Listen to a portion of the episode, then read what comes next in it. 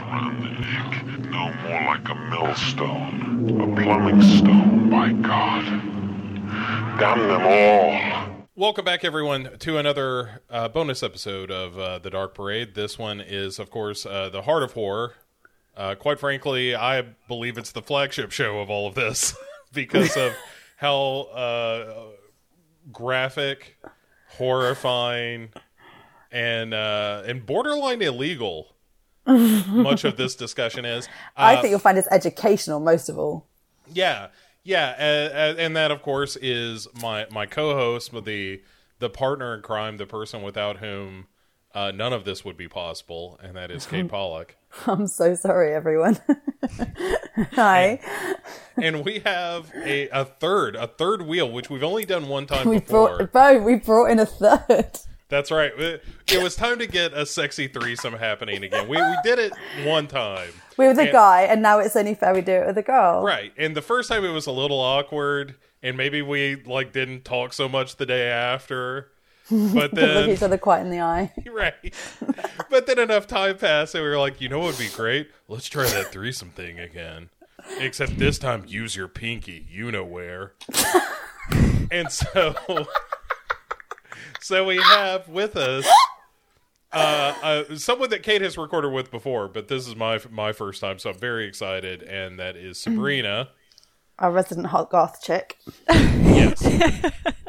Hello, welcome. I mean, thank you for welcoming me to your threesome. I'm really flustered, can you tell? Yeah, well, it's me and Bo. It's not my first, but... it's not your first either, apparently. So. Oh, no, it's not. No, it's sloppy not. Seconds, actually, I'll take it. We've been in a threesome before. You and I? Yeah. With Nick? No! No! With wait, Matt, did we show up to different threesomes? Not in real life. I mean in recording. I'm using the metaphor because we have recorded with Matt in a threesome before. Yes. We're on different wavelengths. It's fine. Well, this is starting perfectly. So good. Yeah. This is all very good stuff. I mean, we're learning things about one another already. That's what the show is here for. And frankly... a lot of people have commented about how much they are enjoying the show lately, and yes. and that does does my heart good, as well as other parts of the anatomy, which we'll get to. Well, it is great. I love it.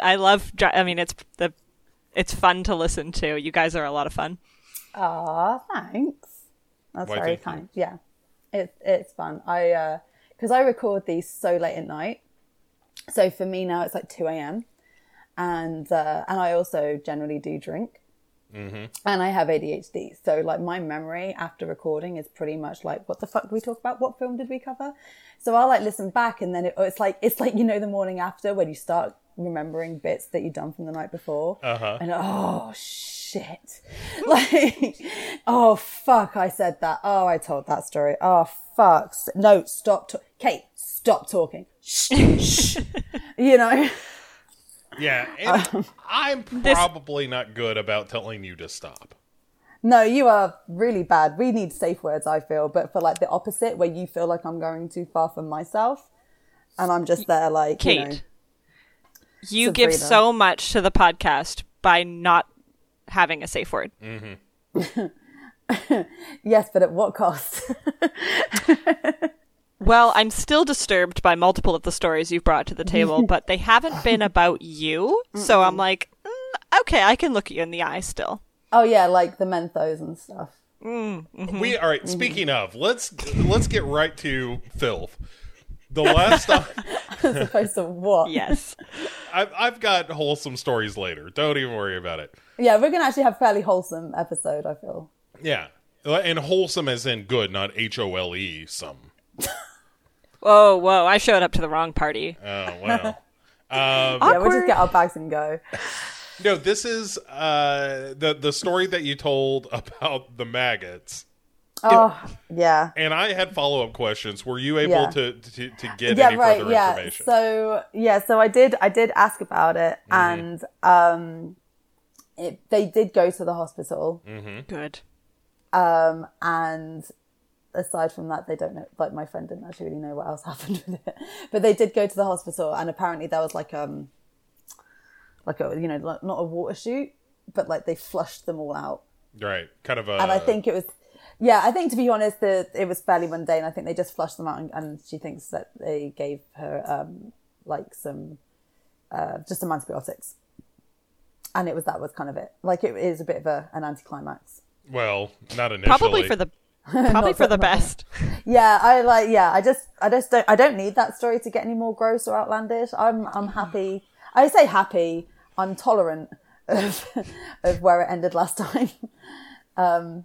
But yeah, so yeah, no, I think it was just they went to the hospital, got them flushed out, and got some antibiotics at the end. It doesn't make for a very good sequel. All right. Well, sorry. No, that's fine. I felt like for housekeeping reasons, right. I needed to resolve that at least partially for myself. Yeah. The girl in question was fine. Okay, good.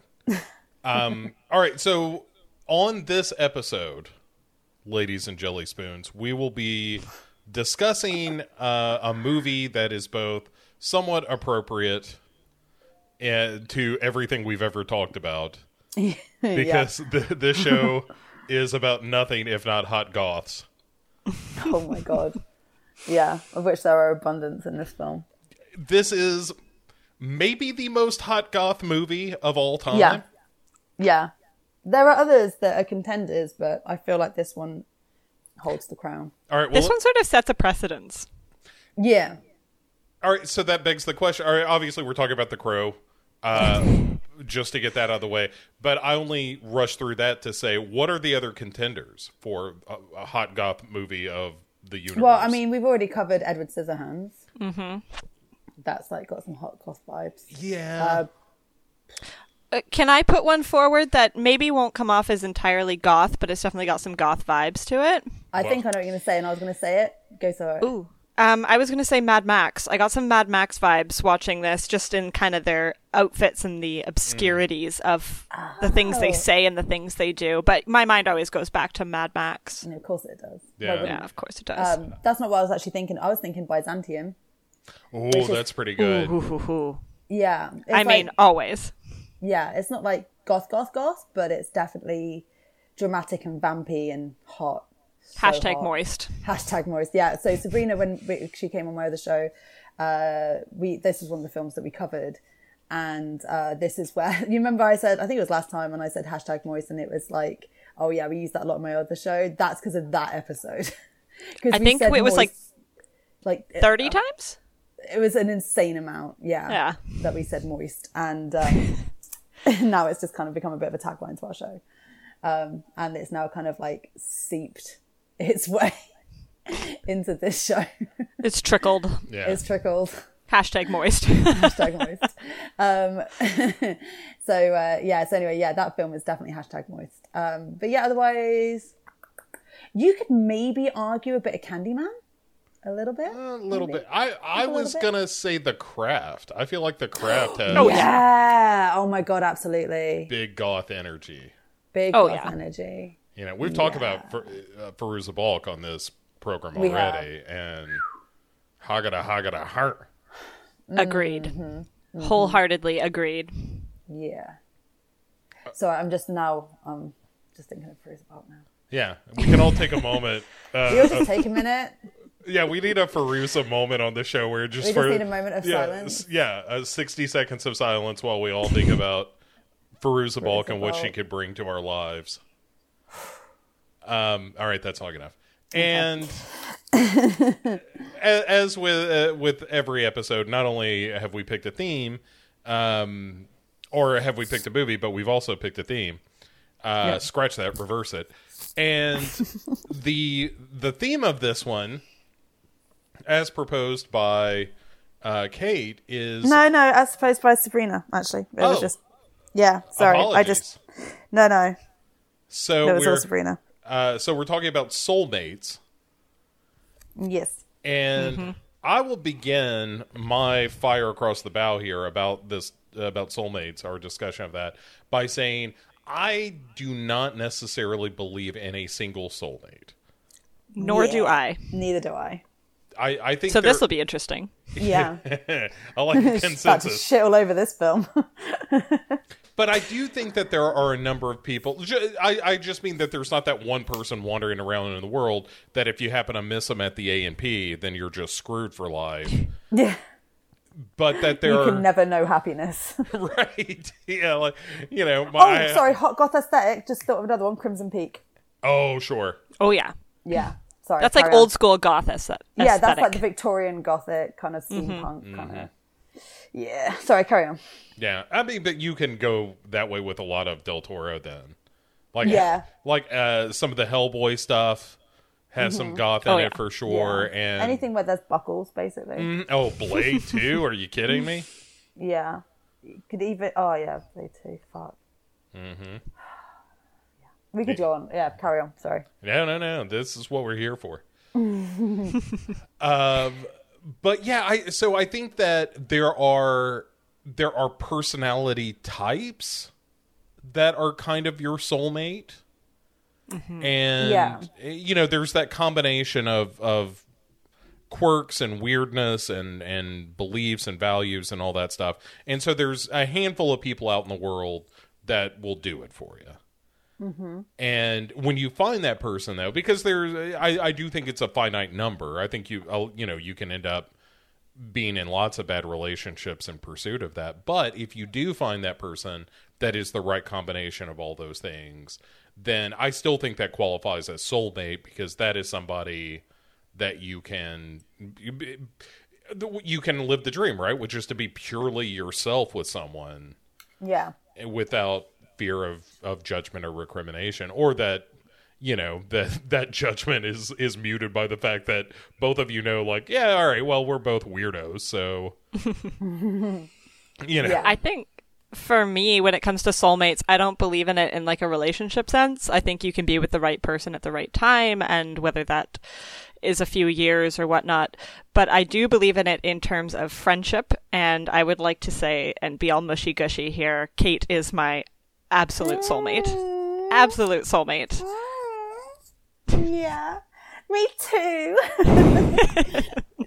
Yeah, no, like, okay, so like, real quick breakdown, me and Sabrina have only known each other for what, like a year and a half, maybe 2 years, like coming up 2 years maybe. Fuck, I can't remember. And we've never met in real life, but we talk every single day. And if we don't talk, it's weird. Like, both of us feel very out of sorts. Like, it's just, yeah. And like, it's been like that from almost the get go. And we always joke that we're kind of like the same person. I've made jokes that we're tethered, you know? Yes. And it's just a very kind of organic, totally by chance kind of like interaction. And this very organic friendship has developed as a result. And yeah, like I can't imagine a day going by without talking to Sabrina. And then like I have, and then like, again, I also feel kind of like, just to like add on to that, like I also feel like you can kind of have more than one deep connection like that. Like, cause, and again, it's more of a friendship thing. Cause like out with Sabrina, like one of my oldest friends, who's like my sister, is one of my oldest friends, best friends, Kaylee. And like I would say like she knows me. So we're very different. So me and Sabrina are very, very similar, but me and Kaylee are very, very different. But Kaylee knows me better than I know myself sometimes. Like, she knows exactly what's going on in my head, and I can't fucking work it out for shit, you know, and vice versa. So, and it's like a different type of friendship, but like both are just, I can't imagine my life being without either one of these people. Whereas like guys or girls, like in a romantic sense, in that way, kind of like, I feel the same as Sabrina in terms of just like, you can have people who are great for you in that moment, but that doesn't necessarily mean forever. But it doesn't mean to say that in that moment that isn't amazing, and it's not fire, and it's not, you know, you know, all that stuff. But it just, I don't know, like I just feel like you saying, Bo, you know, it's not just one person wandering around going, pick me, you know. And it can be like, you can have a deep connection with someone and it not necessarily have to be forever. Like, it's that phrase, isn't it? You know, I'm not Mr. Right, I'm Mr. Right now. But I just feel like, for me, like, that's just how things are. And I know that that's not the same for everyone. Mm. You know, obviously people do spend their entire lives with the same person. But, like, I also don't think that that's the only way to be. Like, I've been like discovering a lot of things about myself recently. And one of the things I've discovered is actually probably I'm not one of these people who is supposed to, who can have like an all my life type of relationship in that way. Like I just not who I am, but it doesn't mean to say though that when I am with someone that I'm not all in or that it's, you know, it's any less special. It's just, it might not last forever kind of thing, you know? Yeah. I think you can't generalize 7 billion people. Right. You know, everyone's going to love differently. And, you know, some people are going to be with one person their whole life and, you know, just feel this undying love. And other people have to work really hard to stay with the people they're with. And then some people just want to just kind of have that honeymoon phase at all times. Right. Yes. And all those options are okay. Yeah. I think I'm that one. I just need the dopamine, you know? I don't have a lot of it, so I need that dopamine fix, and as soon as that starts going away I'm like, nah, right on, who's next, who can give me that? let me tell you something my girlfriend said to me that was one of the most like backhanded compliments of all time. Love those. Yeah, and she meant it as nothing but a positive. Okay, but we were, so just this past weekend as we record this, we went away for the weekend. Like we got just a hotel room somewhere and went and hung out and ate great food and, you know, did like tours of the city and dumb stuff like that. I had a really good time. Cute. Yeah, it was great. We had a wonderful time. And on the back end of it, and we were joking on the way up, like, well, this is the longest we'll have spent together, just uninterrupted. And so we'll have a pretty good idea on the other side of this if one of us wants to kill the other person. and so we had a wonderful time. And but as we were kind of packing things up, I said to her, and I can say whatever I want here because she'll never listen to this. So safe space, Bo. Yeah, yeah.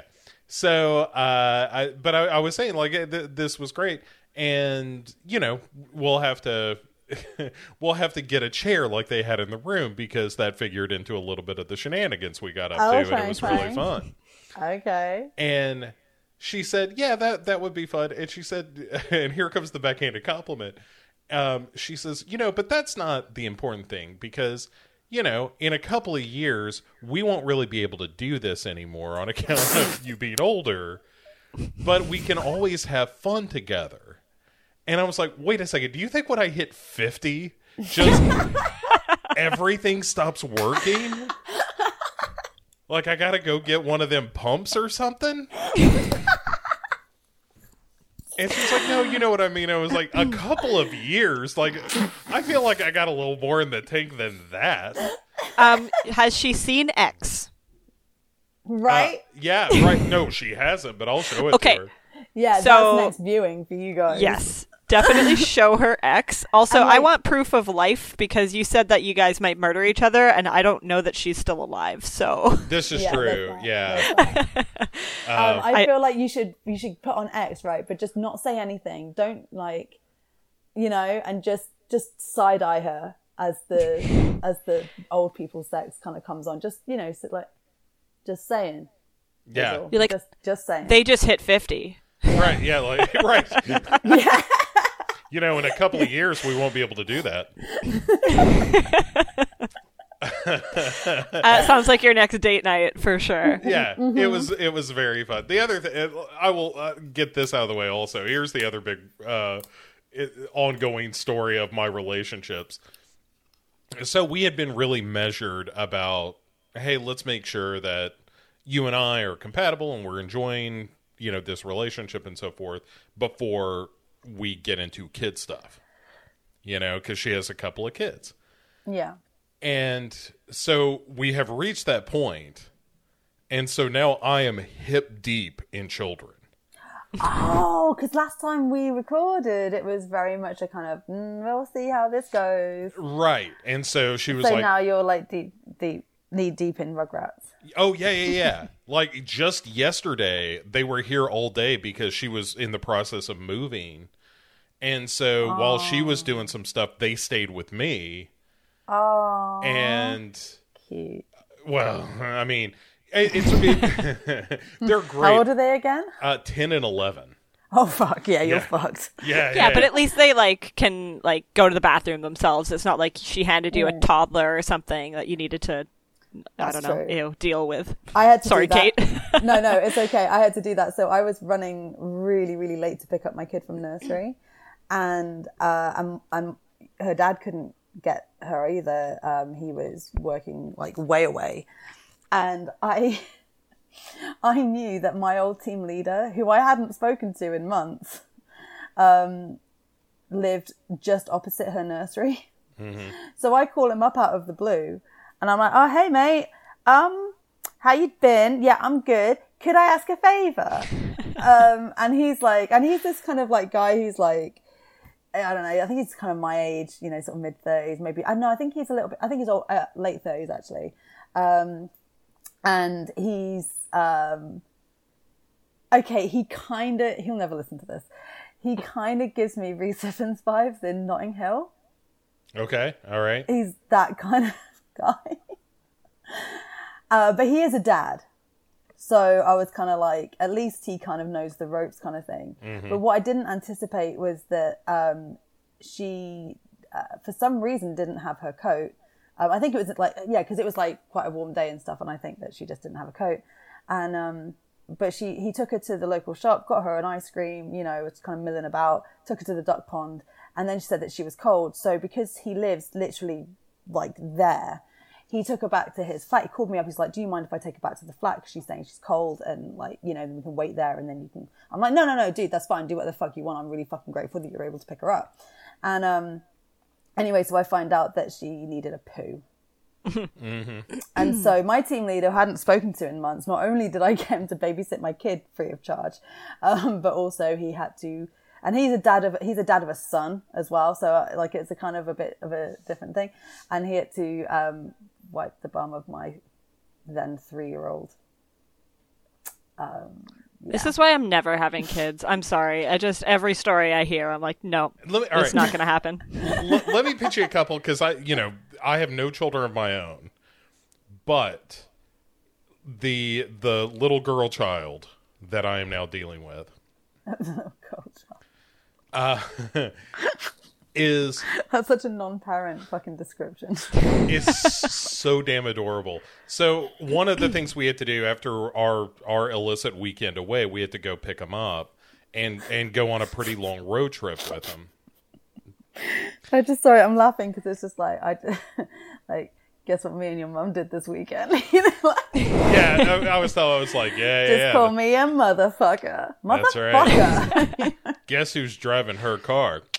Yep. In all the right ways. Uh-huh. Stick that key in the ignition. Just till you're 50, though. Right. I got 2 more years of it, and then I'm done. Yeah, and then that's it. Pack up your bags. Sorry, what you're saying, Bo. No, but so the little girl child says, as we're driving home, she's entertaining herself.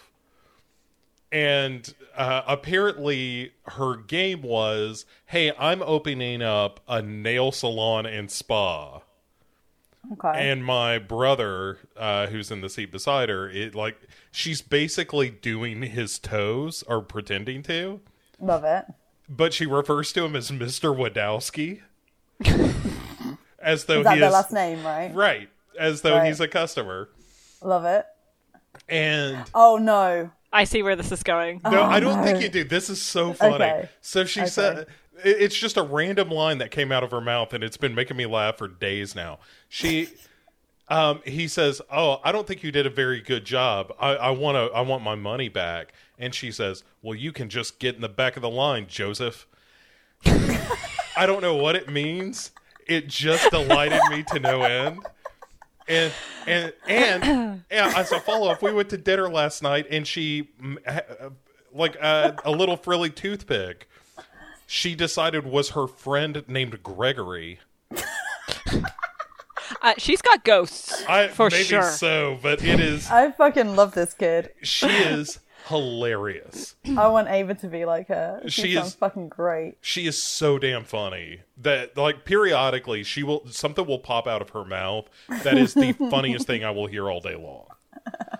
And I'm just to Sabrina's point of like, I never want to deal with kids. Not everyone and not all the time, but every now and again, something will happen that's like, I don't know where this came from. I don't know how your brain works. It's probably because part of it is just still unformed pudding that you were saying things like this, but it is a riot. Yeah, that shit like that is why you have kids. That's the fucking shit right there. Like, Ava can be an absolute dickhead, like, especially in the morning. She doesn't want to do shit. She has no respect for me or anyone else, right? It's not surprising, I know. But, like, you know, you do kind of, like, hope that your kid will be different, but no, they're all just as bratty as the other. Yeah. And then every now and then they'll come up with these fucking nuggets of gold, and you're just like, fuck, I love you. You know, like, all of that shit, all of the tantrums, all of the kicking and punching me and whatever else, because she doesn't want to wear her favorite fucking dress that apparently she's decided that she doesn't want to wear anymore that day.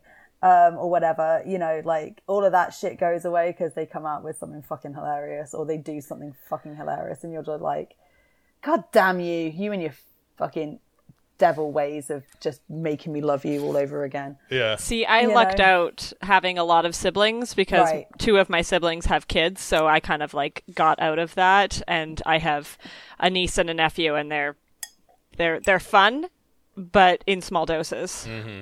Yeah, so this is the thing. Like, you can have the good stuff and then give them back and not have to deal with that shit. Except your team leader or your old manager or whatever. He still had to deal with the bullshit. Yeah, literally, yeah, but you know, that's okay. But no, that's and that's fine. Like, because it's, you know, parenthood isn't for everyone. And in fact, like, I pull no punches when it comes to parenting. I love my kid to death, but it's the hardest fucking thing on this planet. And like, I will say to any of my friends who are thinking about having kids, like, really fucking think about it, because especially the women, and I don't mean to generalize, but it is true. Like, even if you have the most supportive, most fucking equal partnership, whatever, the person who physically gives birth, every single aspect of your life, body, mindset, everything will change. Everything will change. And it's not all for the better. In fact, most of it is for the worse, you know? Like, your body goes to shit, your mood goes to shit, your finances go to shit, your fucking everything goes to shit, apart from that you get this cute baby and you get, you know, some time off work. That's pretty good.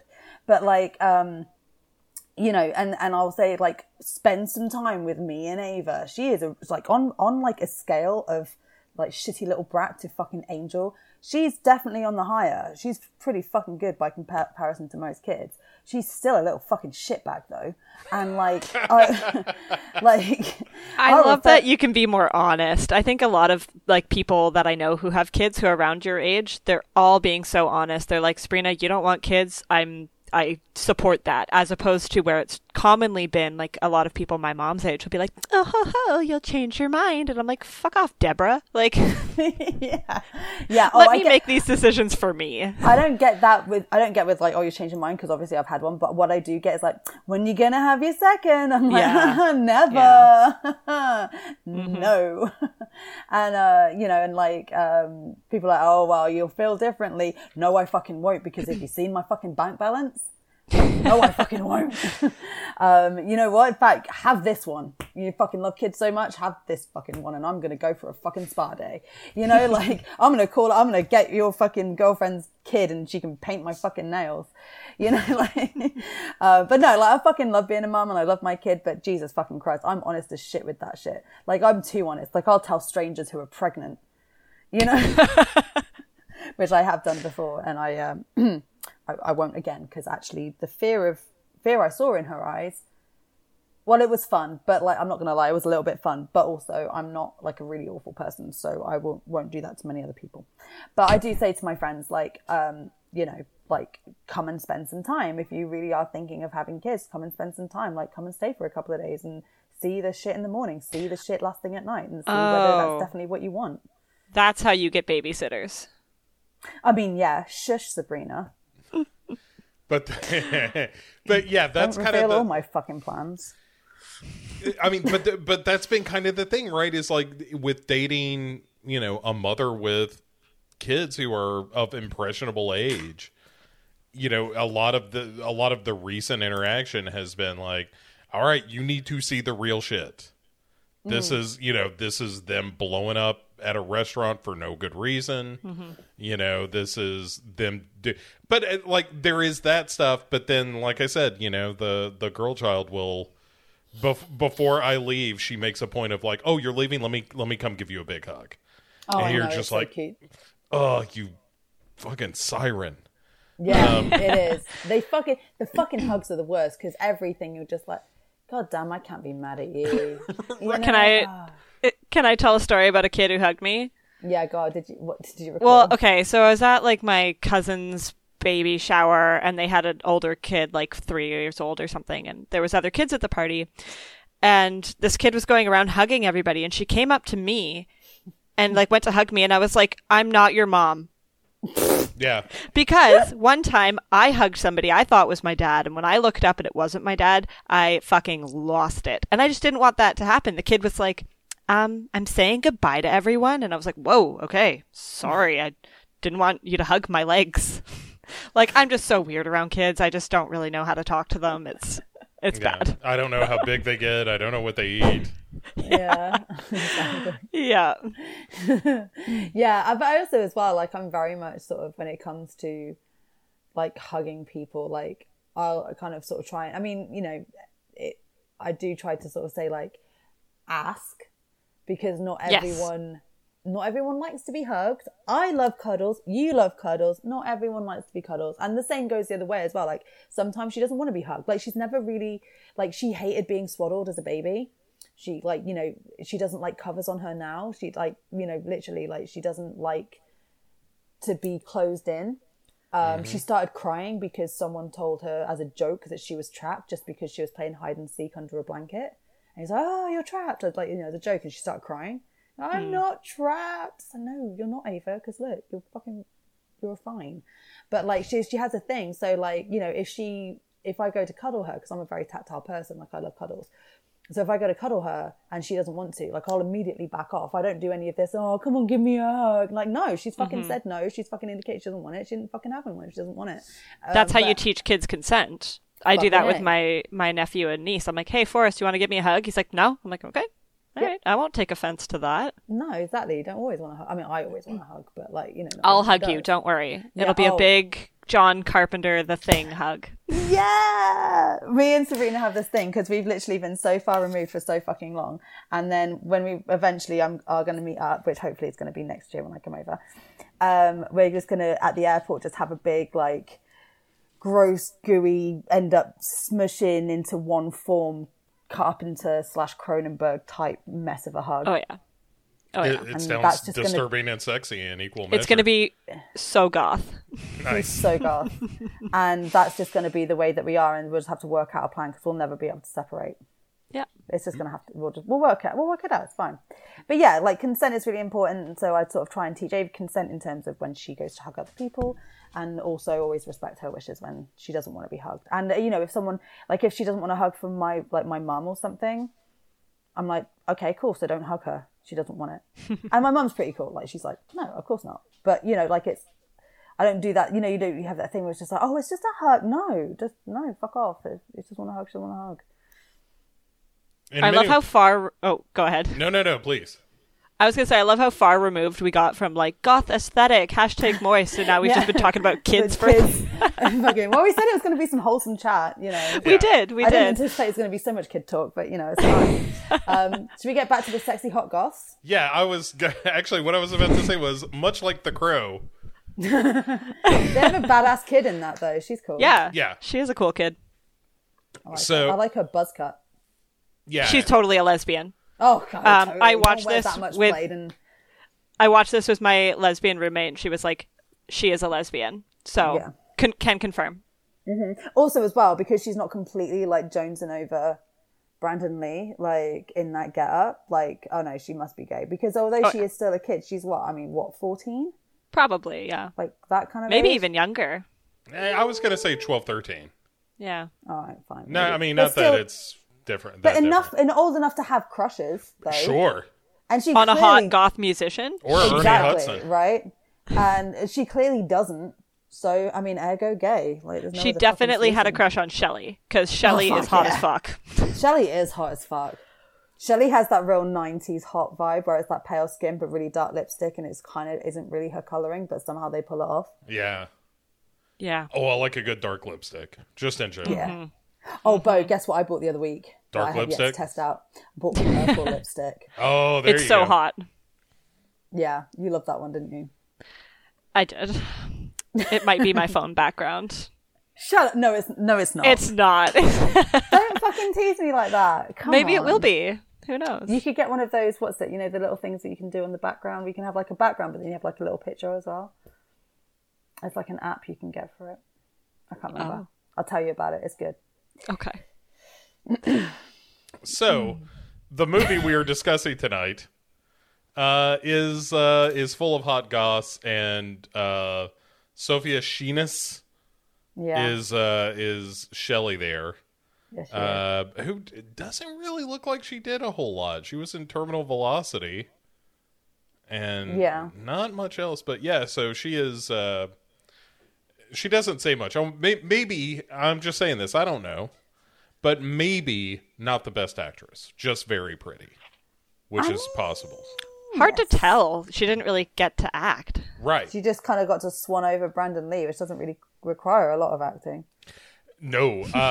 Man, what a... You know, we can just get this conversation out of the way, but what a tragedy. Oh, fuck yeah. I know. And I watched the scene as well, and I just... Because I haven't seen this film since I was probably a teenager, because... Of course, I watched this film when I was a teenager. Yeah, of course. And it fueled, I'm not going to lie, fueled so much of who I am now. But I didn't really like think about that sort of much. It was one of, I don't even know if I knew about it when I first watched it, actually. I think I might have maybe found out later. I knew like basic plot points, and like there are certain scenes that stuck out in my mind and whatever, but like, you know, little details. And so I'm watching the scene where what's he fucking called, Fun Boy, you know, shoots him in the film, and shit, like the lines like, why won't you fucking die, and it's hard. It was a really hard thing to watch. It was really hard just because of like, obviously the script being such a brutal script considering what happened in real life. And it was a real hard fucking watch. Yeah. Yeah. You can't watch it without thinking of what could have been, you know, because this is such a great showcase for Brandon Lee. Yeah. That like this almost undeniably would have led to bigger things. Oh yeah. Well, it's like kind of like Heath Ledger and Dark Knight. Not that Heath Ledger was like, you know, at the precipice of his career, but you know, he'd before then kind of done mostly rom-coms or like been the pretty boy and stuff. Whereas like, you know, obviously the Joker role would have opened so many doors for him in so many other different types of roles and a different career paths. And it kind of reminded me of that just in terms of this, you know, he's like sort of breaking into the mainstream and, you know, and he, as you say, it showcases so much. It shows his physical prowess as well as like his emotional range and his capacity for being basically a badass and, you know, just so much that, especially in the 90s, you looked for in a lead male. Yeah. And it's just, it's, I mean, death is always a tragedy. Unexpected death is even worse. And then, you know, when you add in things like that, it's just, fuck, you know? Yeah. Yeah. But there's an element, too, of that sort of urban legend. No, it's not quite an urban legend, but let me finish the sentence and we'll figure it out. But that element of, like, myth, that's what I mean. Where, you know, here is this actor who, the son of Bruce Lee, who is in this movie that is... you know, a really striking and unusual, like nothing looks quite like The Crow. No. And he gives such a physical performance, but he's also really emotional and he's this good looking guy. And I mean, there's that one scene where you see him sitting down in profile and you're like, you are just whisper thin. You are. Oh, I remember that. Yeah. That stuck out to me as well. Like it's when he's talking to Sarah, isn't it? Yeah. Is it at the grave? Yeah. At Shelley's grave, yeah. And you're like, you are just, you're so narrow. But, you know, it is that thing of like, if this was, like you said, like Heath Ledger doing the Joker and then passing away, and Brandon Lee just being so striking in this movie, and then all of a sudden he's gone. And so it just invites not just the speculation, but a little bit of like surety that, oh, he would have been a star after this. Like, we can't know that, but how do you not think that? Yeah. I also kind of think as well, like, obviously, like, I mean, I think this film is a really good film. I really, especially on my second go around, you know, just now, but like, not just now, but recently, like, it just sort of reinforced a lot of the things that I remember feeling at the time. But I also do kind of wonder whether it would have been, I think, because it was quite kind of a bit of a cult hit, but like, I wonder if some of, at least some of its success isn't because he died. That's what I was thinking too. It's like, it's hard, you can't ever gauge that because there's no way to see a parallel universe where that didn't happen. Yeah. It does feel like one of those films that wouldn't have done super well and then would have become a cult following like later if Brandon Lee had, you know, not died on set.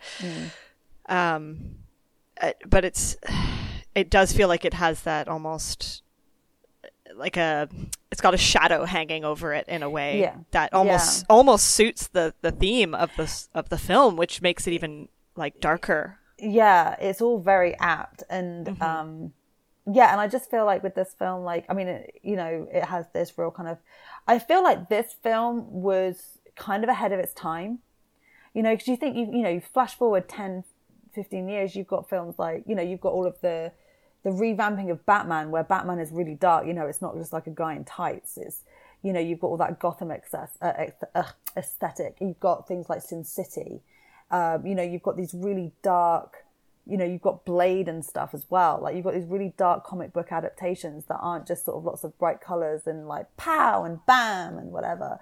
And they really kind of go into this real darker, much darker territory. And I feel like this is one of the first ones to do that. And I feel like it was really ahead of its time. So, you know, I think even if you took away Brandon Lee's death, if you had released it maybe a little bit later on, I feel like it would have been successful. But I feel like maybe at the time, even though it is very of its time, especially with that soundtrack, I feel like, you know, it might not have done so well just simply because this is not the superhero, or this is not the comic book movie that people were kind of used to back then. You know, we had all the kind of... Well, and saying that, actually, we did have, like, Batman Returns around the same time, which is pretty gothic. Yeah. Oh, yeah, talk about goth aesthetic. I know we've mentioned her before, but Michelle Pfeiffer. Fuck, is Catwoman. Fucking fuck. Jesus Christ. Yeah, she shaped my sexuality for sure. Yeah, oh yeah, for sure. Definitely an influence. But yeah, like I suppose you do have that, but you know, but even then, I don't think, I might be wrong. Bo, you were older than 5 when that came out. Was Batman Returns a hit, or was that one of those ones that kind of? No, it was considered a big disappointment. Yeah. But now everyone's like, aside from maybe the more recent ones, like this is one of the best Batmans. But I think, again, because it was kind of like, maybe it's a bit ahead of its time, like people weren't sort of ready for that real kind of like nihilistic, vampy, goth kind of take on stuff. Whereas now the whole world's going to shit. So, you know, we're kind of ready for it. But do you know what I mean? Like, I feel like that some of its success of the Crow for back then was because of this kind of like whispered, hushed kind of, what's the word, sort of, not sacredness, but like it, like a kind of reverence. Yeah. Because of his death. Well, the whole movie is kind of like this weird eulogy to Brandon Lee, you know, because, you know, as Sabrina was pointing out, like there's so many moments in this movie where people are talking about death or dying or coming back from the dead or whatever. And it's like, you just can't separate that in your mind of like, oh, like these characters are saying something that is right next door to true because of what happened with this film. Yeah. So it's a real bummer, but also it does make it, you know, I think Alex Proyas, the director, I think said you know, he would do everything he could do to stop a remake, which one is coming, but... is that? Yeah. No. Mm-hmm. Yeah, Bill Skarsgård? I hope it flops. I hope it gets cancelled. Right, well. Yeah, but I'm... Bill Skarsgård, though.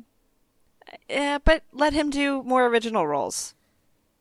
We don't need a remake. We don't. It wouldn't be the same. I mean, this film is essentially chaos, like start to finish. This whole film, like, is there really a plot? Like, no. There's kind of a thread, but it's all over the place. I just feel like you couldn't redo that. Plot. Like, this plot is very kind of paint by numbers revenge. Oh yeah, murder all rapists is what I got out of it. Yeah, and it's not something I disagree with necessarily, but like I know I'm pissing people off by saying that, but but like at least all right within film, but like, you know, I just don't really feel like part of what the beauty of this film is its look, is its vibe. The soundtrack is very of its time, so although I'm saying it's ahead of its time, it kind of needs to be made in the 90s, if that makes sense. Mm-hmm. But appreciated now. I think the way that it's happened, obviously Brandon Lee's death notwithstanding, I don't wish that, of course, but like the way that it was made at that time and caught fire with the fans later on down the line makes perfect sense and is perfect for that film.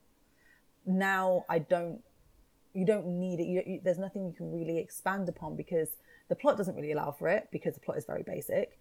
And all the stuff that you love about this film, it's not the plot, it's everything else that comes with it, and it's like, well, you can't really expand on that.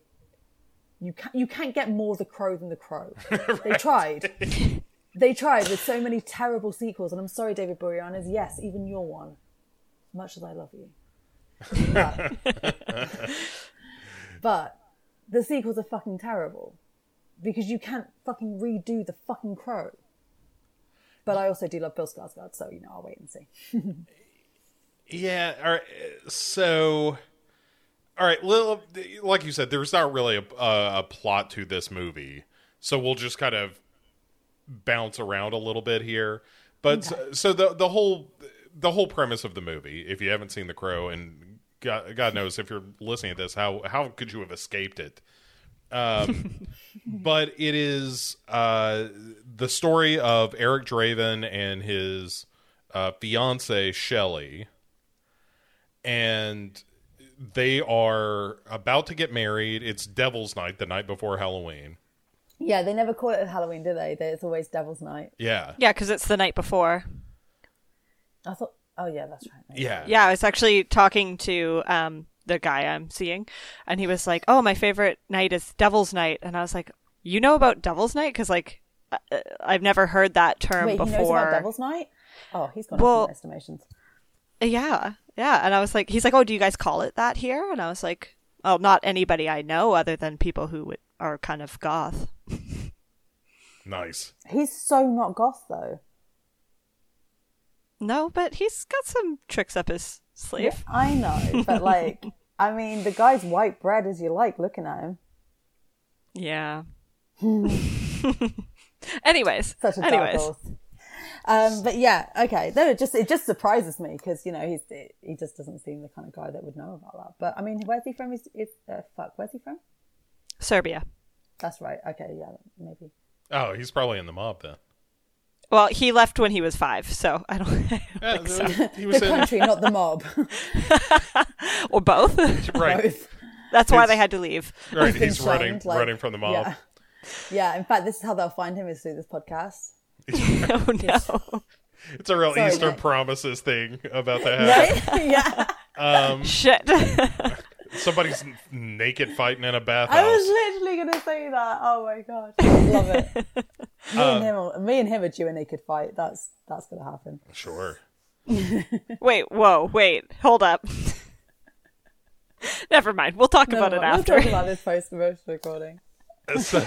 So yeah, they're getting married the next day on Halloween, which leads to one of my favorite lines in the movie. I love Ernie Hudson in this movie quite a lot. I think he's wonderful in this.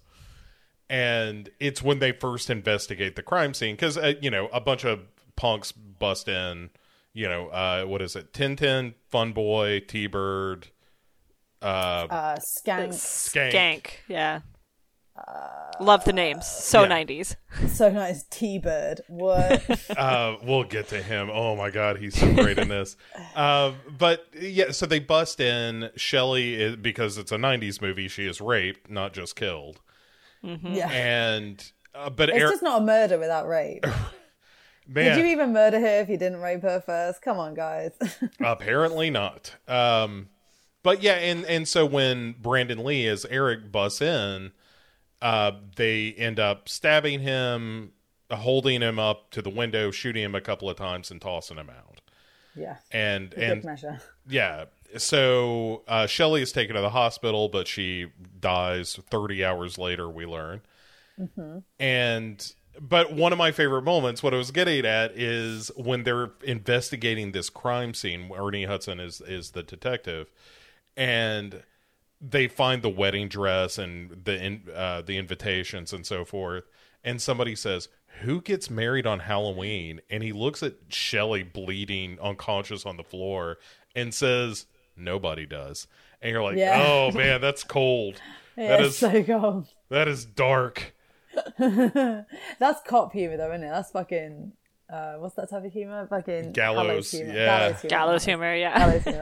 It's my favorite kind. Yeah. And so there's also the young girl Sarah, who says that she is not related to them. They just take care of her because it turns out her mom's a real piece of shit. Yeah. Mm-hmm. And then there's that whole thing where, because like Shelley, who's kind of in and out of consciousness, she's like, "Oh, Eric," and then you know, Ernie Hudson says like, "Oh no, don't worry about him. He's all good. Like it's fine." And then he says kind of the same sort of reassurance to Sarah about Shelley, like, "Oh no, she's gonna be fine," and she's like real fucking savvy because she's street smart as fuck, and she's like, "You know, you lied to her and you're lying to me," like. Mm-hmm. Don't do that kind of thing. Yeah, she doesn't beat around the bush at all. Not with her mom, not with like the cops. Like she's a kid that I could see myself hanging out with. Like I get why she hung out with Shelley and Eric. Yeah, because she's not a kid. She's a fucking grown up in a kid's body. Like she's had to be. Yeah. Yeah, and it's really fucking sad, especially when you kind of like we're skipping ahead, way ahead, but like you know her mom does try at one point, and it's just like, you know, like. Too little, too late, love. Like, but was it? There was definitely an olive branch. Mm-hmm. There is an olive branch, but like it's just what I mean is like the damage is kind of done with her. Yeah. Like you know, like she's not going to be a little girl. She's not going to be your average 13-year-old. You know, who just like runs around with her friends and whatever. Mm-hmm. You know, like she's a grown up and it's been forced on her, and like that's kind of your fault, Mum. You know, like you didn't protect her, and and it's just kind of like, so you know, it's kind of that sort of double-edged coin. Like, yeah, she's fucking awesome and she's cool and like you know we really like her as a character, but you know she's like that for all the wrong reasons. Mm-hmm. You know, yeah, it's just sad to me. Mother is the name of God on the lips and hearts of children. Yeah. God, how angsty is that? Oh, I know. It's so good though. Like it's such a so good angsty line. Yeah, it reminds me of they try and do that in Silent Hill, don't they? Like the movie? Yeah. It's been so long since I've watched Silent Hill. They basically like mother is God in the eyes of a child. Mm. Like I wonder if there's like an origin quote, like if that is derived from something else. It sounds... Yeah. That'd be a fun rabbit hole to get into. Go ahead. All right. So this is actually a William Makepeace Thackeray line. Oh. So mother is the name for God in the lips and hearts of little children. Oh. Is a line from that gentleman. So... Well, I, as a mother, I'd like to say... Damn right. Don't you fucking forget it. Yeah, apparently it comes from the book Vanity Fair. Oh, really? Yeah, and also a line for Vanity Fair, which also applies here, from William Makepeace Thackeray. Revenge may be wicked, but it's natural. Wow. Mm-hmm. Immediately, I'm going to have to read Vanity Fair. Immediately want that as a tattoo. It has absolutely nothing. There's nothing in my life ever, because I'm just too lazy and don't care for revenge. Like, I just don't care. Like, I'm not that bothered about anything. But that would make a badass tattoo. It would. Yeah. It would. Sabrina, get it for me. Well, I haven't read Vanity Fair. Do you know how I feel about having to read books before seeing the film and getting a tattoo? Fine. Read the book, then get the tattoo for me. All right? Okay. Is that better? Okay, cool. Okay. I'm glad we're in agreement. Do you guys feel like this film covers a bunch of angles of love? Like, there's paternal love, there's found family kind of love, and then we get a little bit of incest, which I don't understand why they put it in there. Just to make it especially creepy. Yeah, I think this is the Love Actually of goth movies. Yeah, because none of the stories really need to weave together, but they weave them together nonetheless. Uh-huh. Yeah. Okay. Got Very it. Tenuously. Yeah. Goth Actually. Goth Actually. Oh my god. Oh, that's pretty good. If we did episode names, could we call that our episode name? We don't really do episode names, do we? But it could be the unofficial official one. Yeah, I like it. Goth Actually. Hashtag Goth Actually. Fuck yeah. I'm into that. So after all of the horrible business goes down, a year later, Ernie Hudson has been busted down because apparently he's, not playing nice with corrupt cops or something. That's a thread that is a little... He's sticking his nose in, isn't he? Yeah, that doesn't seem totally baked, that story of why he's no longer a detective. But this beef with his detective replacement. Right, and that apparently has led to him in the midst of getting a divorce with his younger hot wife. And so on this day, on Devil's Night a year later, a crow goes to the grave of Eric Draven and starts tap tap tapping on it. Mm-hmm. And out comes Brandon Lee, now returned to life to take vengeance on the people who murdered him and his would-be wife. And and now we're off to the races. Like, the rest of the movie is just that. Mm-hmm. Yeah, it's just death after death. A little bit of dialogue, death. Yeah, death, it really death, doesn't explosion, like death. It doesn't waste time. That's what I like about this film. Is it's chaos, but it doesn't. There's no boring parts in this film. No, and even the more conversational bits, they're either emotionally driven or there's a funny quip or you know what I mean. It's an hour 40-minute movie, but every single one of those minutes is worth it. You know, mm-hmm. It might not necessarily be the most cohesive movie, but yeah, it's you don't want to go for a bathroom break without pausing it. Yeah, yeah. The only time in the movie, because I thought the same thing as I was watching it, I was like, man, I am really engaged with this movie that I've seen a million times. And I still really... It's been a while, and I really love watching it. And I think it's the car chase with the police and T-Bird is the only time in the movie I'm like, okay, fine. I'm just not crazy about car chases. But you get that great line from Ernie Hudson where it's just there's so many cops around, there must be a donut sale. Yeah, that's pretty good. That was really good. It's such a cheap, faraway diss, but it's so good. I think it's just because Ernie Hudson says it, and I love him. Anything he says, I'm like, that guy. That's good. Yeah. So the first up is Tintin to get the... First, let me take a step back. Name. Let's talk about... tell that to the French. I don't give a fuck. I love Tintin the comic, but that's a fucking dumbass name for a gangster. Tintin. All right, but first, Brandon Lee has to go back to the apartment where he relives the tragic events of the night where he and Shelley are killed. I'll tell you what, this movie can do a flashback and a half, huh? Oh. Can we talk about the sex flashback? Because I'm like stuttering right now, but that did things to me. And this film, they do such a good job of showing their love without actually giving us anything. Like, it gives us tiny little flashbacks, maybe 10 minutes of the film. But I feel their affection and their love for each other. Yeah. And that's coming from a cynic. He does this curl around her body. Yes. Oh, do you know the one I'm talking about? Yeah. Where it's like, knows the one you're talking about, Bo. I'm fanning myself right now. Yeah, it's.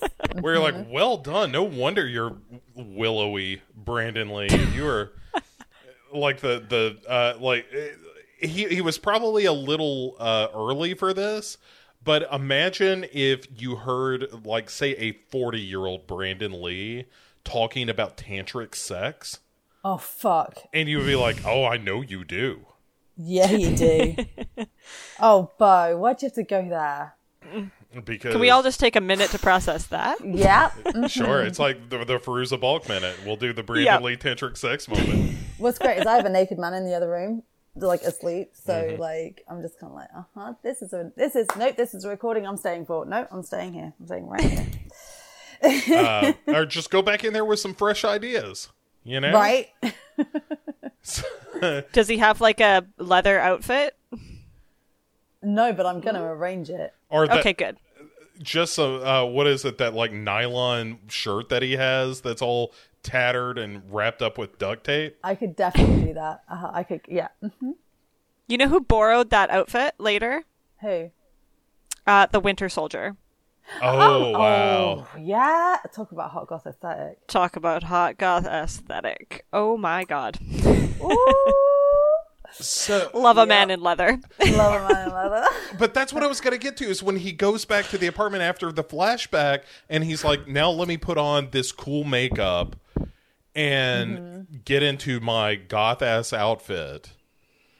And by the way, how about we throw on some Cure for good measure? Oh my God, of course. Yeah. Like, could it be anyone else? You got The Cure and you got Nine Inch Nails. And I'm pretty sure the Nine Inch Nails is a cover of Joy Division, and you really can't get more goth than that trio. You just cannot. You cannot. Like, as soon as Nine Inch Nails came on, I was like, I'm so glad I'm recording this with Sabrina. Oh, yeah. Like, one of the bands playing that we see at the club is My Life with Thrill Kill Cult. You know? Nice. It's just not... one of the all-time great soundtracks. Mm-hmm. It's so fun. I was literally did you see that conversation? I don't know. I can't remember which fucking group it was on that I posted in. I think it was my other show's post. But there was a whole kind of thread on my post talking about the soundtrack between me and we've got a new listener called Doug, and then we've got like a longtime friend of mine, Kev, and we were all talking about the soundtrack and like how fucking boss it was, and you know, talking about like the score as well. And how fucking dramatic and cool and, like, again, very goth, you know, just that very kind of over-the-top kind of singing choir type. Mm-hmm. I think that's really cool. It just, this whole film, like I mean, on the topic of soulmates, like, I don't believe in soulmates, but this film makes me believe it in this instance. Just... Yeah. I don't know, it's like...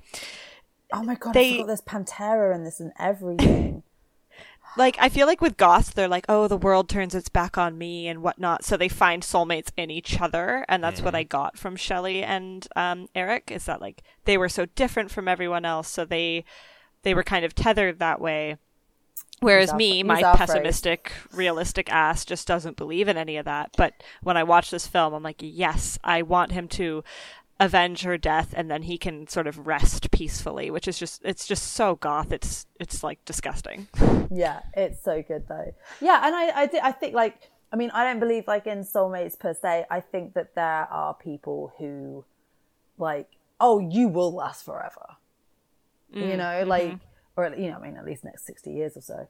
But like, you know, one of my best friends, Maddie, and her husband Murray, I can't imagine those two ever being apart. Just can't do it, you know? And that's cool. That's not to say, though, that they're soulmates. That just means that they're a very good fucking match. Mm-hmm. But it doesn't make that connection any less. You know, like, you can put whatever name you want. You can say, like, you could turn around and say they're soulmates, and I could be like, sure, yeah, I'll buy that. But equally, like, doesn't mean to say, though, that there's not someone else that either of them could get with that aren't just as much or more, you know, suited. But just, like, and so for me, like, the whole soulmate thing, like, not necessarily, but I do believe, though, that you can find someone who gets you on a level, and you get each other on a level that you can make it last long term. But just, I don't feel like that's necessarily for everyone, or that everyone finds that. But it doesn't mean to say either as well that that person's life is any less happy or fulfilling. Well, it's interesting that you say that, and it's interesting that this is our topic based on, like, I was with somebody for almost 11 years, and it was very much, everyone thought we'd be together forever. That was obviously the goal. We had just moved in together, like, into a house we built, and boom, I just left. Yeah. Well, it's like me, I just got out of an 8-year relationship. We were engaged. We had sold our house with the intention to buy again. We've got a kid together. You know, we were engaged, all that, like, the whole, we'd booked our wedding and everything, and then it was kind of like, bye. Yeah, we went through the same thing at the same time. Similar. It was very strange. Did I mention how we're the same people? Like, we're the same person.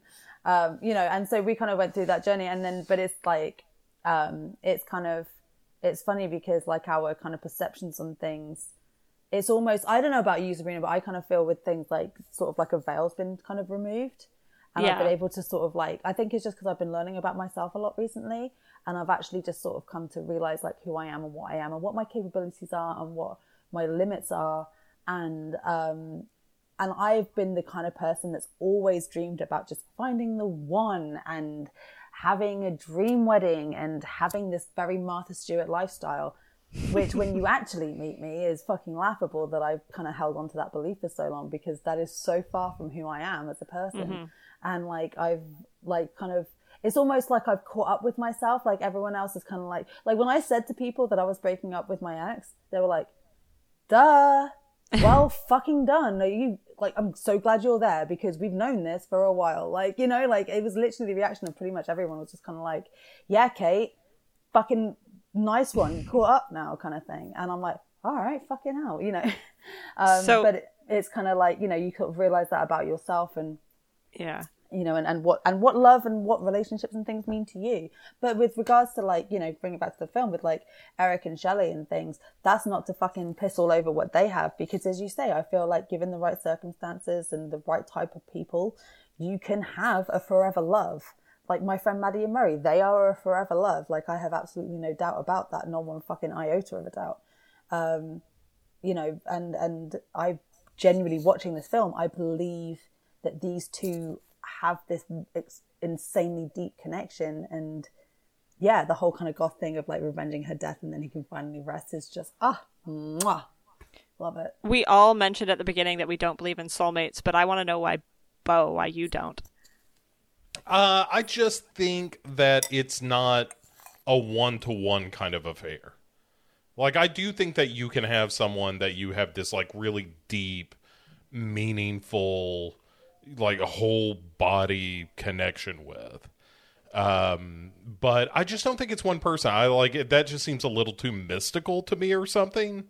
Yeah, and I think that it's much more about your experiences and your belief and your value system and what you want out of a relationship. Like, those are the ingredients to a soulmate, not, you know, like, oh, I was touched by Cupid when I was born. You know, it's not that. It's like finding the right person for you is about finding the right person for you, and not, you know, discovering them with, you know, a pickaxe and a compass. Yeah, or like matching your star signs or. Yeah, that kind of stuff. Like, you know. Although I do love doing that, not going to lie. And apparently me and Sabrina are very compatible. I'm just saying. Just putting. I mean, I think this whole show is all about that. Like, Goth Actually is just the story of that. But yeah, I don't know that I think. Like, I'm very romantic by nature.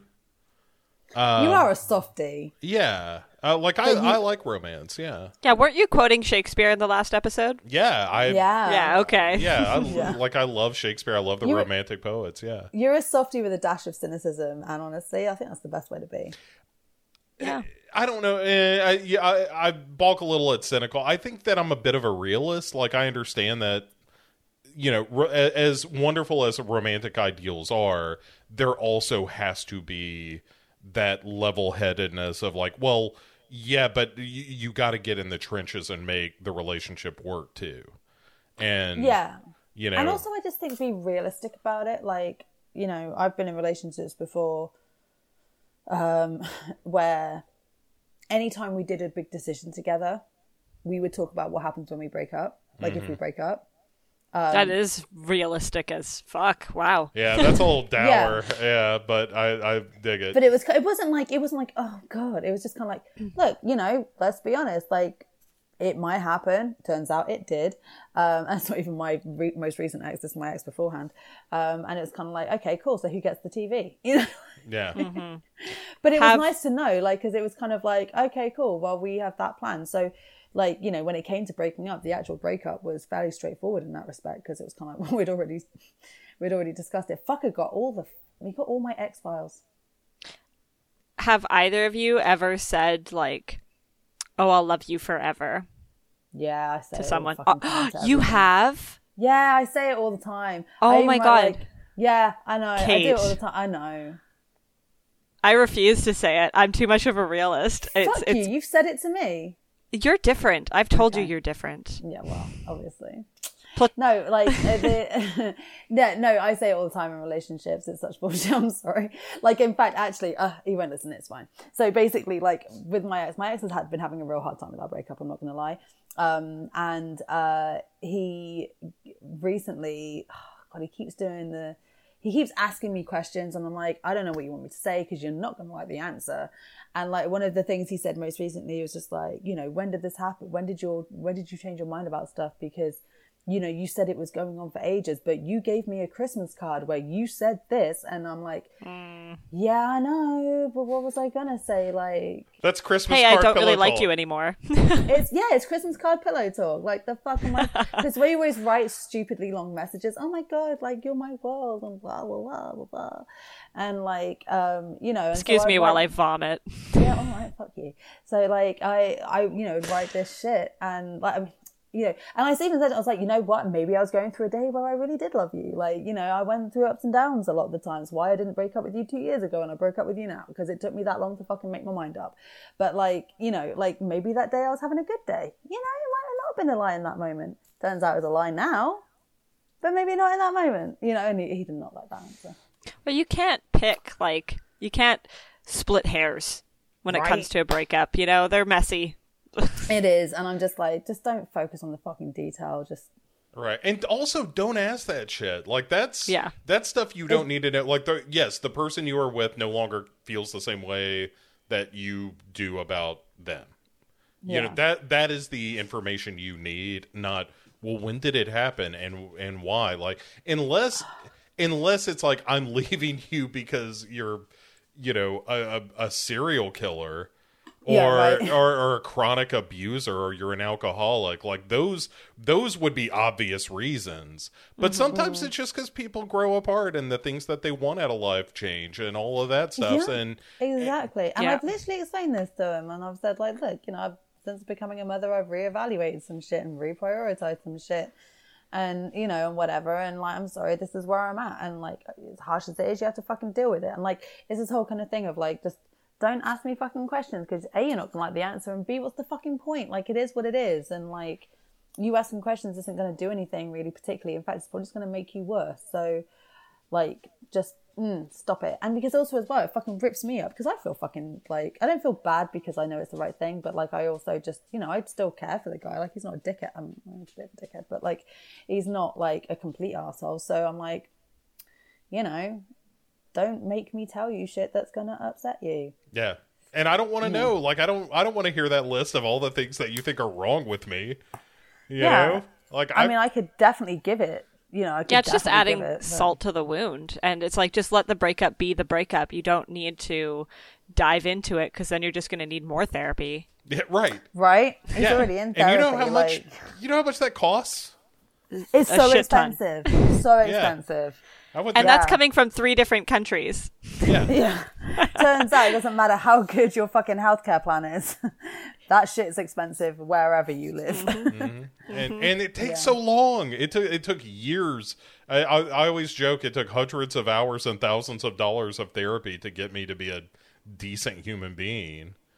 And I feel like it'll take that much just to get me to be okay. Yeah. Like just an okay person. Right, but it barely functional. But to that point of like I don't need, because it wasn't forever ago that I had a breakup that really blindsided me. Yeah. But I also wasn't like, why? I was like, all right, if that's how you feel about this, I'm not so brittle that I'm going to fall apart about this. And also, if I'm not going to try to change your mind, like clearly you have thought about this. Clearly she had thought about it more than I realized at first, but whatever, at the same time, it's like, well, all right, well, this didn't work out. Let's go see what else is out there. And 100%. Yeah, 100%. And you're probably happier for it now. Oh, the relationship I'm in now is wonderful. I absolutely adore it. So maybe one day the girl child will paint your toenails. You never know. We'll see how it goes. I'm not against it. I want to see the photos when that happens, and I want you to have some really outlandish color like fuchsia. She's going to call you Mr. Ransdell, isn't she? Yeah. I'm trying to get her to just to call me Bo. But what does she call you? So she'll call me like mom's friend, and I'm like, I'm right here. Like, and she's not like, you're alone with me. You don't have to refer to me as your mother's, who by the way is not in the building, her friend. Does she go, hey, mom's friend, can I have some milk? Yeah. But that's like Mad Max when they call him Bloodbag throughout the entire film. Yeah, yeah, but it's also one of those. Mad Max. Also one of those things that's super charming. It's cute. It's so cute. Yeah, because she knows, like, she's doing it on purpose, of course. Yeah. But that's Does she say it like this? Oh yeah, mom's friend. No, the boy child is a little more like savvy. He's not crazy about her dating. Yeah, I bet he doesn't need the image of his mum getting porked. He's not that much. I don't know if he's gone that far with it, but I think it's more that he's not the center of attention the way that perhaps he might have been. So weirdly, so here's something. I'll let you guys try to parse this one out because I haven't figured this one out yet. Okay. So there was, I was helping her get ready to move, and so I was helping like disassemble some stuff in her house. Taking down like this movie screen that she has and stuff like that. And I offhandedly said like, oh, I need a screwdriver that's gonna reach, and she brought the screwdriver from her garage, and when she did, I said, oh, thanks, baby, and because I'm affectionate like that. And he was like, no, you can't say that. The kid said this. Yeah. And I was like, what do you mean? And he says, well, it's okay if you date, but people who say baby and kiss a lot, that means they're married, and I don't want you two to be married.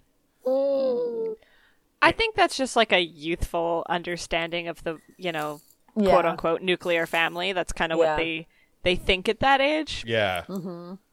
I wouldn't look too deep into that. Okay. It's very interesting though, because now to torture him, she'll make a point of kissing me in front of him.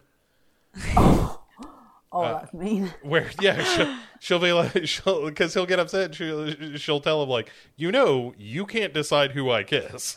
And he's like, well, just don't do it in front of me. He's like, well, then turn around. I feel like that's fair. If he doesn't want you to kiss in front of him, like I feel like that's fair as a kid. But he also is trying to insert himself In the kiss? Not in the kiss, but he'll like try to come between us. That's just. Do you know, I used to do that with my actual fucking parents. Yeah. I used to hate it when they kiss, and I would like get in the middle and try and push them apart. And of course, that all that would do is encourage them to do it more. Sure. Because I was an idiot child and didn't understand that. And like, yeah, just stupid, dumb shit. Like, it's really dumb. Like, it's just a kid thing. They'll get over it. Yeah, yeah. Oh, absolutely. And, you know, in fact, probably like in, I don't know, however many years' time, he'll probably be going like, talking as an anecdote. Oh, like, do you remember when, like, I don't know, either that guy used to date or, hey, do you remember when, like, you and Bo, like, would do this and I'd say this? Yeah. You know, but he'll be fine. It's a real mild problem, especially when girl child is totally on board. What you have to do next is just like slap her ass in front of him and see what happens. I don't know. I'm real tentative about all that stuff because I'm like, I don't want to scar this child. Or maybe just like squeeze her bum a little bit playfully. Maybe slapping the ass is too much, but maybe just like a playful squeeze. Like put your arm around her waist. Just do a little. Do you think it would cross? Would it cross the line if I spanked her and made her count it out loud? No, that is absolutely the line that you need to reach. Okay. Bo, you have to give me warning when you say shit like that. Fuck. Oh, you're getting Kate hot and bothered. No. Yes. Yeah. That's the car conversation. Let me tell you about what we did while you kids were elsewhere. You stop it. Kate, do you need a minute? Yeah, I'm going to put you on mute. No, I'm joking. I'm fine. All right, so back to the movie for a second. We'll yeah, sorry, we keep going way off track. That's the whole thing. Apologies, listeners who like came in. We're following the same plot as the film. Yeah, exactly. yeah. In fairness, you're welcome, guys. So there's so Tintin goes to a pawn shop, which is owned by Joe Polito, I think is the actor's name, who I know best as the guy from Miller's Crossing that smacked his fat son. And when his kids started... What? Yeah, have you never seen this? No. His son comes... And he's got a chubby little kid in that movie, and he plays a mob boss. And the kid comes home and while he's having a conversation with another mobster... And because it's a Coen Brothers movie, he's asking the kid about hot dogs or something. Okay. And the kid pops off about it. And Joe Polito just smacks his fat kid. On the face. Yeah, right in the face. And the kid starts crying. And he says, "Oh, did somebody smack you?" And oh, that's so mean. It's right. It's a real greaseball thing to say to somebody, and he is that character in this movie, only with more profanity. Yeah, yeah, definitely. I know. Yeah, okay. But anyway, so Tintin is selling off like rings and purses and stuff, and Joe Polito has to be like, "Hey, is this a blood on this? Hey, come on, man, you need to clean this off before you bring it in here." And so the vibe is, oh, Tintin is just a low-level street thug who is going around stabbing and or robbing from people and pawning their stuff. And also, I really like the fact that you get, without anyone saying it in the movie, you do get the understanding that, like, oh, that Brandon Lee can see through the eyes of the Crow. Mm-hmm. Yeah. Oh, do you know what? That gave me such vibes of your latest novel, Sabrina. Oh. Yeah, I didn't even pick up on that. Really? You didn't pick up on your own fucking work? No, I'm a mess right now, Kate. Yeah. Okay. Right now? In life. No, I'm joking. Wow. I'm only joking. We're going to have a conversation later. Yeah, please, can we? I'm going to make you count your... I'm not even going to finish that sentence. Because I've just forgotten about it, and now I'm all flustered again. Stop. Wait, what was I saying? Yeah, no, it so in one of Sabrina's works she has like a similar kind of thing going on. It just reminded me of that. Everyone go check out Sabrina's books. Yeah, it's a very cool thing. As you say, yeah, Bo, it's very kind of like, it's subtle in the way that it's done. It's not like, you know, it doesn't patronize its audience, and it's very well done, I think. Yeah, there's a lot of like show don't tell stuff in this movie that I really like. Yeah. Well, and like Sabrina was saying, of like, you understand the relationship that Eric and Shelley have without anyone being like, oh, you two really loved each other, you know? Yeah. Hey guys, you see this couple? Like, you know, they're the fucking shit. Oh, no, thanks for telling me that. So, Eric finds Tintin in an alley, and they end up duking it out with knives and whatnot. And, you know, Eric kills him by stabbing him, as it's later recounted, in every major organ alphabetically. Yes, so fucking cool. It's so extra. Like, it's not just enough to stab him, but it has to be every organ. And also as well, like, you can just imagine the coroner just kind of like going, hang on a fucking minute. Wait, that was done at like 2 hours ago. I want to know, like, this seems like a very good coroner, because I can't imagine that, like, he... I thought that was actually just, like, an exaggeration. Mm-hmm. I didn't take it as fact. Oh, really? I took it as fact. Yeah. I took it as fact. It's very goth, though, to do it that way. Yeah, yeah. I'm amazed that he didn't do it by phases of the moon or some shit, you know? Because he's a werecrow. Yeah. Yeah, exactly. But so he goes to the pawn shop after that, and in one of the creepier scenes of the film is him just showing up outside the door of the pawn shop and like opening and kind of rapping on the window, as he says. He does the Raven quote, doesn't he? Yeah. Tap, tap, tap it, and rapping on, knocking on my chamber door. Yeah. And so he ends up busting in and goes to find the engagement ring that Tintin later pawned to this guy Gideon. And I really, another moment I really like is just him sitting cross-legged going through the rings. But his eyes are closed, and it's just like, oh, he'll know it when he feels it.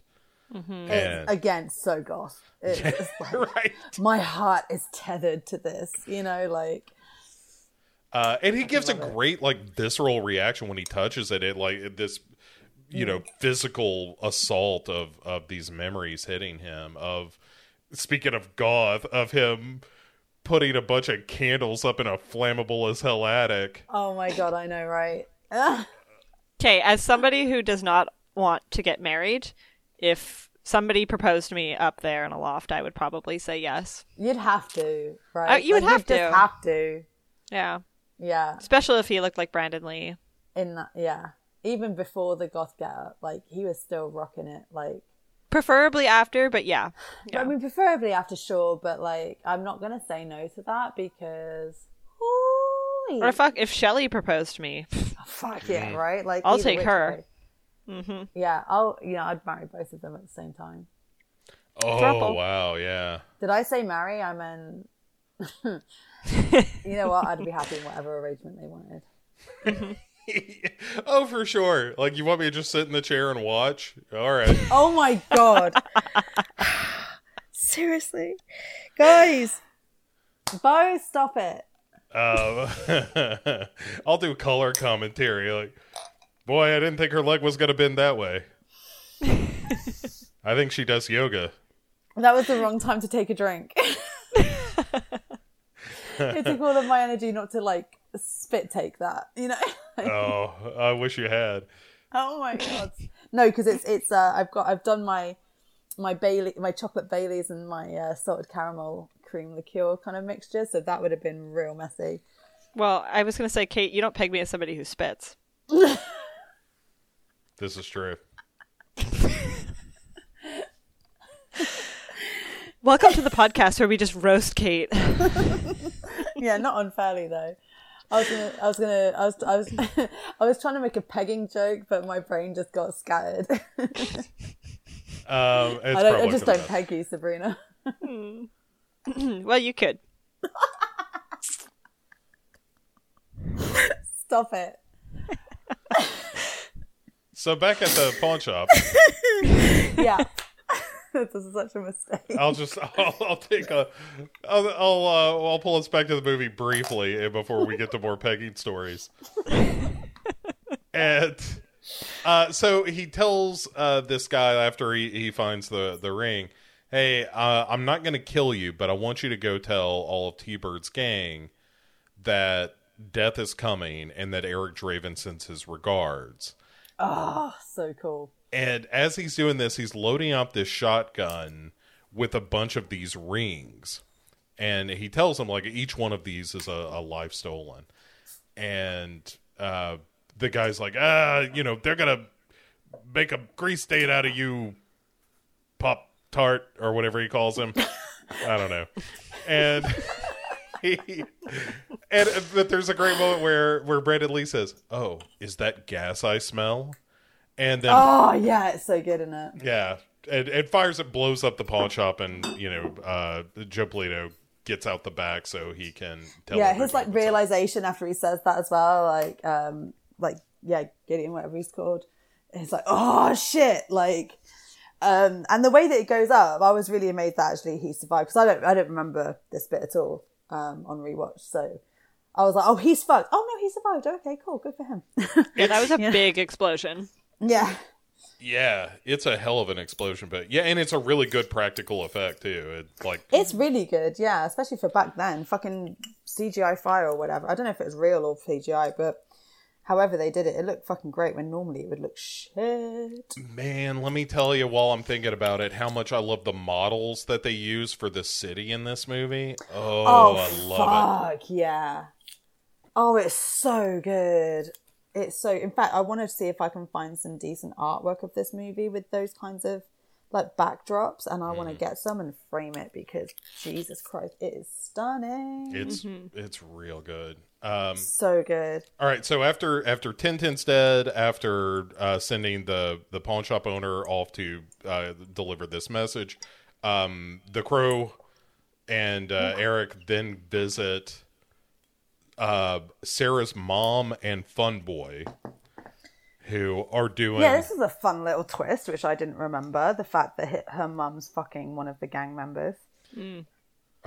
Where she's doing all of the gank, the yayo. And you're so street, though. I know. The smack. I come from the...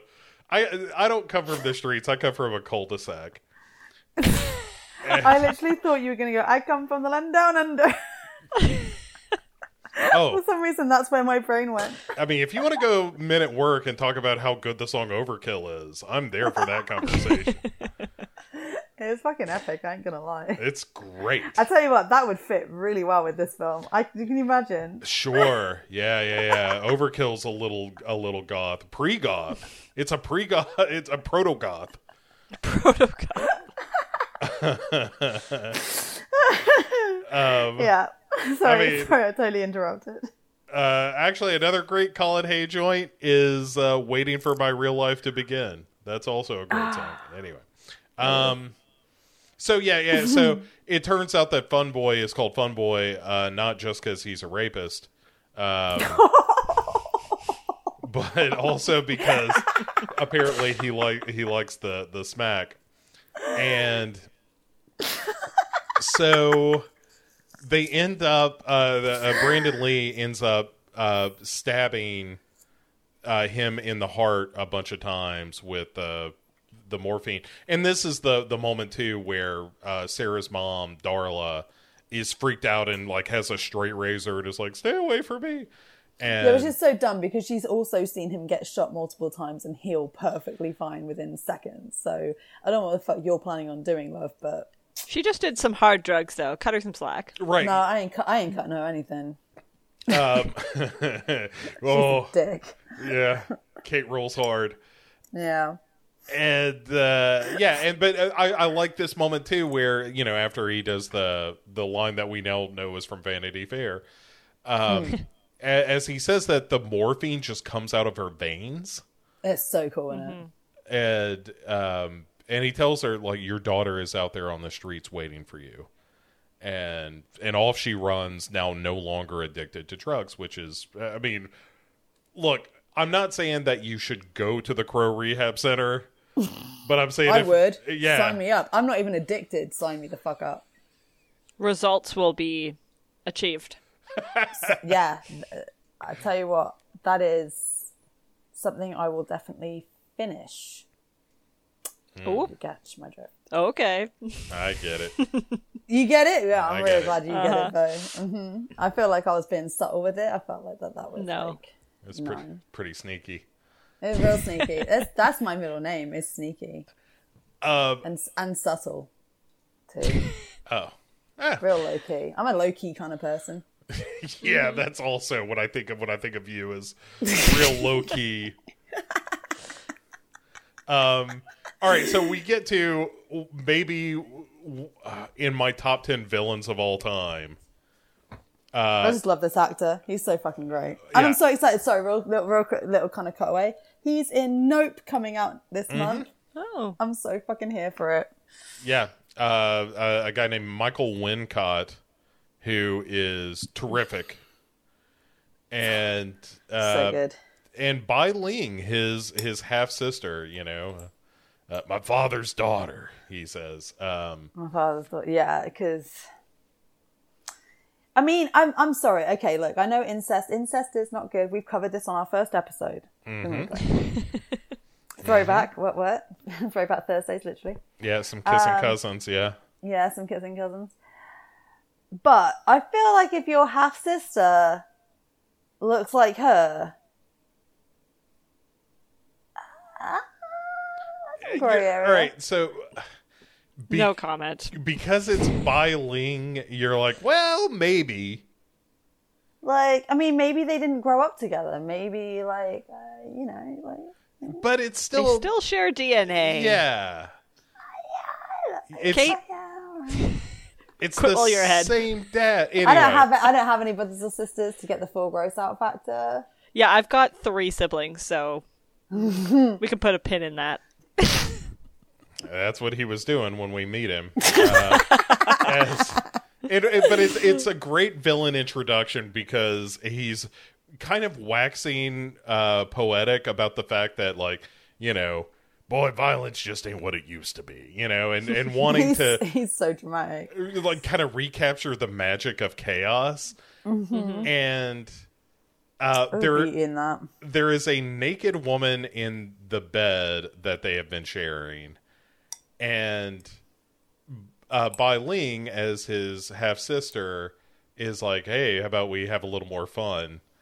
And he reaches over to this girl and kind of turns her over from her side onto her back, and then you realize that she is wide-eyed, staring up at the ceiling, dead. And he says, "I think we broke this one." Yeah. Yeah. It's such... Oh. There's just so many layers to that moment. Like, it just unpeels. Yeah. And so Bai Ling... Unpeels, that's not a word. ...decides that what is needed here is to remove her eyeballs for some kind of crazy ritual that she's going to do later. Yeah. And I love all of this. I think all of this is just horrifying, and it's a great villain who is both into anarchy... incest, is not surprised there's a dead woman in his bed, and is even less surprised when his half-sister that he has been fucking decides that she is going to remove her eyeballs. Yeah, you know what I love is how the fact that he's fucking his half-sister is the least weird thing about this whole scenario. Least weird? I mean... Yeah, I would say least weird. I will agree that it's not the most weird. But I'm with Bo on this. I think the dead girl in bed is less weird than the incest. Oh, so necrophilia is your thing? My thing? No. But I'm saying that in terms of... So you would rather fuck your sister? No, you'd rather fuck a dead body than your sister? Is this what you're saying, Bo? That is probably true. Okay. I mean, that's actually, I never had to consider that question. Right. That's a great would you rather, isn't it? Would you rather fuck a dead body or would you rather fuck your sister? Do I get to pick the dead body? No. Oh. Well, if it looks like Brandon Lee, because technically he's dead. Oh, I would fuck the shit out of him. Hottest zombie ever. Yeah. I don't know, actually. There's a few people who have come back from the dead and various TV shows who I would. Yeah. What about Jesus? He's technically back. You know what? Jesus is fit. I'm not going to lie. He's got a real hipster look about him that I'm here for. It's a real Barry Gibb kind of vibe that I dig. No, wait, what? He's ripped too. Mm-hmm. He is so ripped because he had to do a lot of hard labor and shit. The Jesus joke in this, the Jesus in the hotel joke. Mm-hmm. Oh yeah, it's great, isn't it? Was fucking gold. So good. Yeah. He's telling it as Fun Boy is shooting him. Yeah. Yeah. He says Jesus Christ because he doesn't die. Stop me if you've heard this one. Yeah. It's a great moment. This movie is just loaded with like all these little lines and gags that I mean, if anything, this film's a fucking comedy. Oh yeah, right. Yeah. It's a goth romantic comedy action. It's a rom-com. It's goth actually. Rom-com. Goth actually. Yeah. Right. Yeah, exactly. There you go. I feel like for goth, this is a comedy. Mm-hmm. I feel like goths sit around and watch this, and they're just like, oh yeah, we are like that. You know, it's got relatable humor for sure. Yeah. For sure, yeah, we can all relate to this film. Anyway, where were we at? Oh yeah, okay. So, Brandon Lee, after sending Sarah out to the streets, he goes to visit Ernie Hudson, who he has run into previously after the death of Tintin, and this is where Ernie Hudson kind of tells him, like, oh yeah, here's what happened to Shelley. She ended up surviving for about 30 hours. And Brandon Lee, like, gives him a Vulcan mind meld kind of deal. Oh, it's good, isn't it? Like, there's no bound to his fucking power. He can cure people. And this is the thing. This is like, it is a kind of a Jesus metaphor, isn't it? Because he can do all this shit. Heal the fucking addicted, and he can take away people's pain. And well, it's a bit of a fairy tale. Oh, it's a total fucking fairy tale. It's a dark fantasy gothic rom-com. Yeah.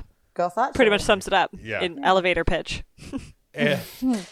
But he gets like a full blast. And I actually really like Brandon Lee's reaction here, where he falls backwards pretty much from getting the full brunt of Ernie Hudson's time with Shelley. Mm-hmm. And Ernie Hudson goes, like, reaches for him, and he yells, "Don't touch me!" Like, you can't give me any more of that. Like, the pain that you were carrying from all of that is too much.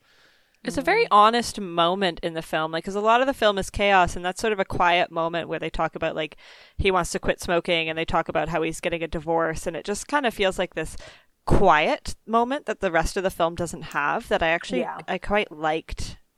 Yeah, I agree. I feel like their film, like, this very kind of very roller coaster ride. It's lots of death, it's lots of angst, it's lots of pain, and yeah, you're right. I feel that, and I feel like that's kind of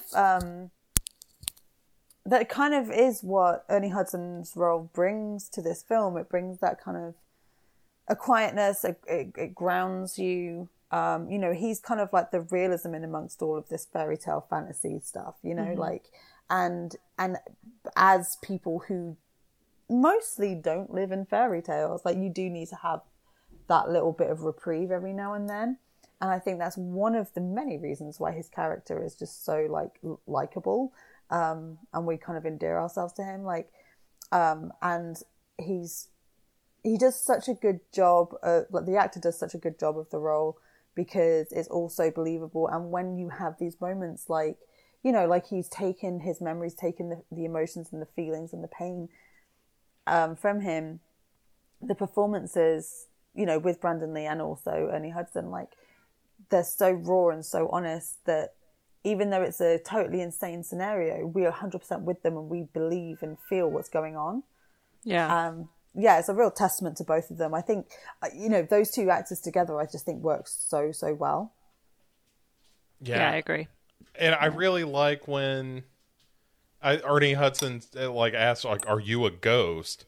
And there's kind of, you know, Brandon Lee being sort of self-aware of, like, I don't really know what I am. Like, I'm, you know, I don't totally understand this, but I know what I have to do. Yeah. He's the Crow. Yeah. It's really, yeah, I think you're right. This is such a nice quiet moment in the middle of all of this, like, death and mayhem and whatnot. And there's kind of on the back end of there's also that moment with Sarah when he's leaving and she almost gets run over and he's kind of hiding himself from her. And he, of course, reveals himself by her saying, like, I wish it would stop raining. And he says, well, it can't rain all the time. Oh, it's just such a cute line. It's such a cute line, and I love how, like, it comes back later on at the end. Yeah. It's so sweet. Yeah.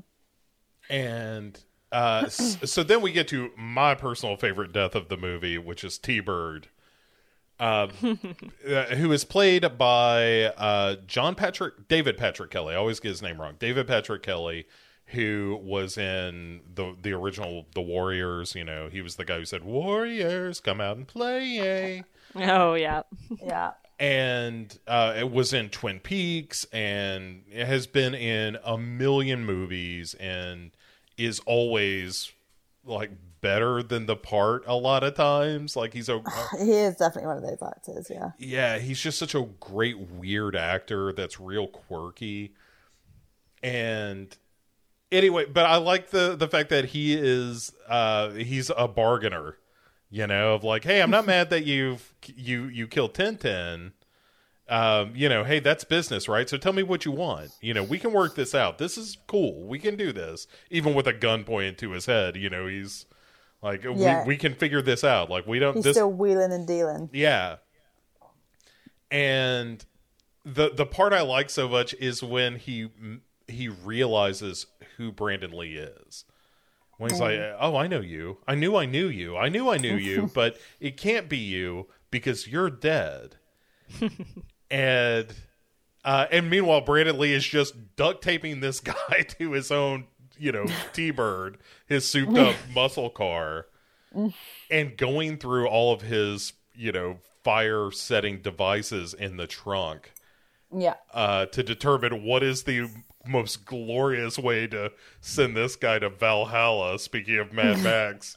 Yeah.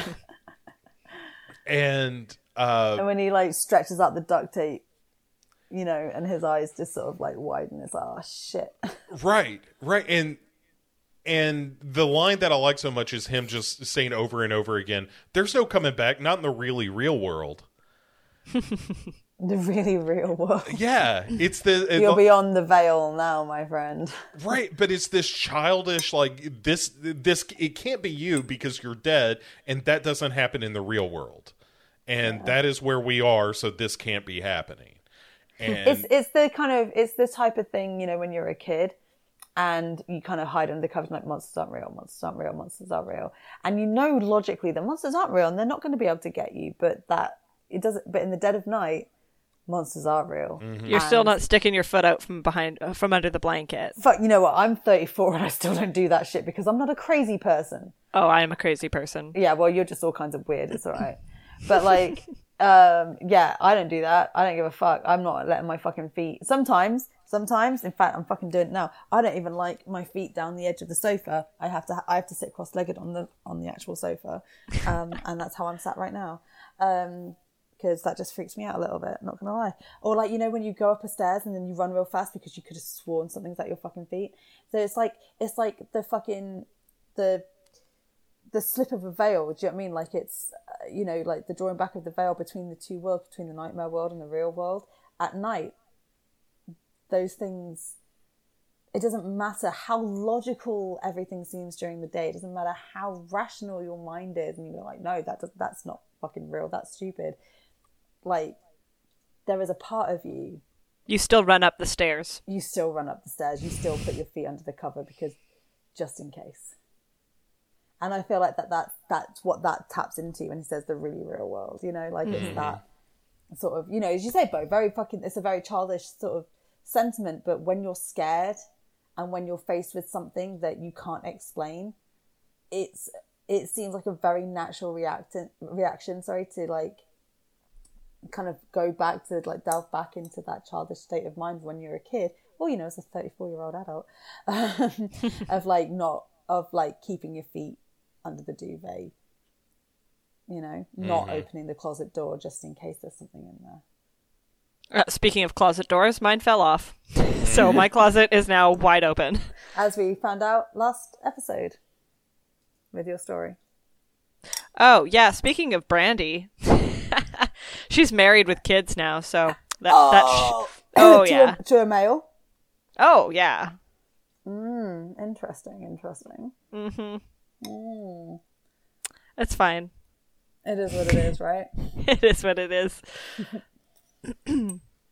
Nice follow-up. Oh, fuck, nearly dropped my laptop. So we've got T-Bird. Yeah, and so he, and to kill him, Brandon Lee opens up, you know, essentially like a phosphorus grenade or something like that. It's basically a, you know, Roman candle on steroids that he tucks in this guy's crotch. Ah, oh, so good. And then, you know, forces his foot down on the pedal so that he essentially goes off the end of a pier. But before he can hit the water, he and the car explode. Another glorious stunt in this movie. Mm-hmm. And when the police show up, I like the moment, like, Ernie Hudson's, you know, detective pal is like, hey, we can't figure out who this guy is. The dental work hasn't come back yet. And he's like, oh, yeah, that's T-Bird. Don't even worry about it. I got you. Yeah. Yeah, because he fucking knows this shit. It's his fucking case. And, like, even without, like, you know, his involvement with Eric and shit, like, he'd know that stuff because he's a fucking good copper, whereas this guy is just a fucking suit and a briefcase. Mm-hmm. And so there's... we mentioned this briefly earlier, but there's the bit with Sarah and her mom, who is now cleaned up and wants to make some eggs for her daughter. It doesn't know how. Well, she's like, how do you like them? I don't remember you. And Sarah's like, I don't even like eggs anymore. I was 5 years old when you made eggs for me last time, Darla. I like how she hammers that name home. Yeah, it does. But you know, like Sabrina was saying, there was a real olive branch kind of moment where Darla's about to throw the eggs out, and she's like, "No, sunny side up. That's how I like them." Yeah. Mm-hmm. And anyway, so after that, Sarah goes to the abandoned apartment of Eric and Shelley, and there she sees him, and you know, it's like, "I really missed you," and you know. As we find out later in a discussion with Ernie Hudson, Brandon Lee basically tells her, like, hey, we can't be friends anymore on account of me being dead. But I still care about you, and, you know, I'm trying to make things better for you. And meanwhile, news has floated up to the top where Top Dollar is now hearing about all his guys being picked off. And Skank, the remaining member of the original crew of, you know, thugs and rapists that killed Eric and Shelley, has come back to report, like, hey, you know, this guy, along with Joe Polito, who has another great Michael Wincott moment, is Joe Polito telling him, like, oh yeah, the guy said his name's Eric Draven, and Michael Wincott just stabs him in the neck with this sword. Yeah. And as he sure had a thing for swords. Yeah. Mm. But as like Joe Polito was like choking on and, you know, gurgling on the sword and blood, Michael Wincott just says, fucking die, will ya? And borrows Tony Todd's gun and shoots him. Yeah. What a great villain they have in this movie. But yeah, so no patience for anything. Yeah. Can't even let someone die in their own good time. Just like, time is money, people. Bang. Yeah, I thought this was going to be faster. Yeah. I stabbed you in the fucking neck. What the fuck? Oh, you know what? Just let me fucking do it. Bang. Yeah, how dare you have the audacity to suffer. Just die. Exactly. Cancel my 2 p.m. This is this guy. Fuck it. Him and his fucking neck wound. Yeah. But yeah, so... Tony Todd, who plays Grange in this movie, who's kind of, you know, the right-hand man. I forgot Tony Todd was in this, and I was like, oh my god, it's Tony Todd! Oh. Like, my note is, even, where does it say? Like, he says, fucking forgot Tony Todd was in this, all caps, you know? Yeah, I mean, hey, if you want to win a horror nerd bar bet, Right. Just give somebody enough time and be like, I will bet you that Tony Todd is in The Crow, and somebody will tell you you are full of shit. He's not in it that much. I would be that person until like 2 days ago. Yeah. I watch it again. I was the same way. I was like, I cannot believe I keep forgetting. And every time I see it, I think the same thing. Tony Todd is in this? Yeah, right? It seems so unlikely, but at the same time, he fits it well. Yeah. And he's just the stylish right-hand man who's got a great hat. Yeah. But he's kind of sniffing around about what's going on, and finds not just Skank, who lets him know that T-Bird is now dead, but also that there could be something supernatural afoot. And so then there's a big meeting of all the bad guys where Michael Wincott has a great speech about how, now they make Devil's Night greeting cards, and that was never the plan. It's just, this is so mainstream. Yeah. It's honestly an interesting, I was kind of agreeing with him. I'm like, oh yeah, every time that somebody tries to make a charity or, change, people make it into a capitalistic money maker. And I thought that was interesting in this situation where they're like, we just want anarchy. Yeah. It's funny, isn't it, when you can relate to the bad guy? Yeah. Yeah. He keeps and you feel like you should take a look at yourself, but no, I don't want to. But yeah, his whole point is the idea has become the institution, and what we are trying to do is be anti-institutionalist and be anarchist. And he says, we'll make a fire so big the gods have to acknowledge us again. Oh, such a great line. Yeah. Mm-hmm. So great. This film is basically it's essentially just, an hour, 40 minutes of punks versus goths. Yeah. Kind of. Yeah. Yeah. But that's also the problem is that goths will come back from the dead on you.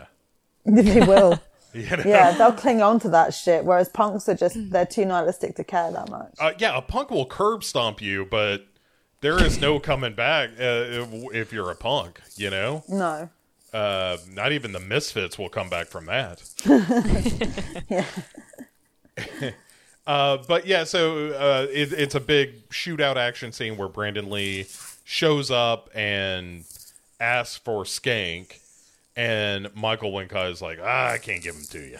And so he says, all right, you've made your decision, and then goes about murdering everyone in this place. It's a good scene. It's so great. And Bai Ling kind of gets the idea, after seeing The Crow that accompanies Brandon Lee everywhere, is like, oh, I think I know what's going on here. And she's definitely a witch. With the whole eyeball thing and whatnot. Oh, yeah, for sure. And, I really like how initially we sort of, see her as kind of a bit of eye candy, a bit of arm candy or whatever for top dollar. But, then it's oh, no, shit, she has power. Mm-hmm. Mm-hmm. She has, intelligence and wisdom and She... And there's an interesting parallel between, them taking out the eyes and then, the crow is Eric's eyes. Mm-hmm. There's some eye symbolism there. Yeah, I didn't pick up on that. And the crow takes out her eyes.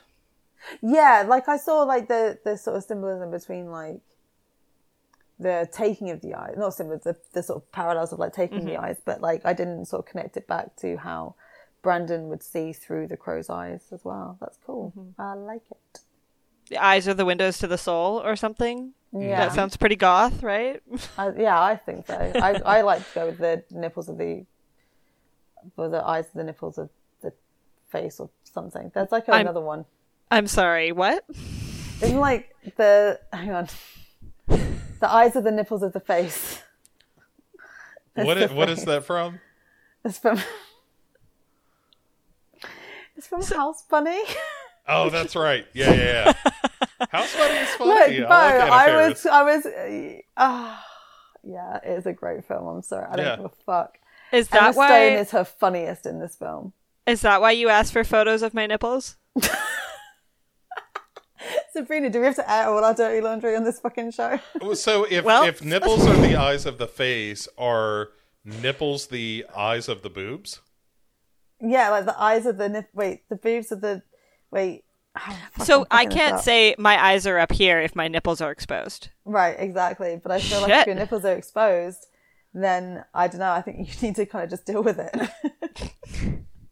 You got some great nipples, what can I say? Well, thank you. But also, I just wanted to see the piercings. It wasn't even about your tits. It was about piercings. Fuck you. That was a bit about your tits. Yeah, we're on that level. It really should be the tagline of this show. It's a bit about your tits.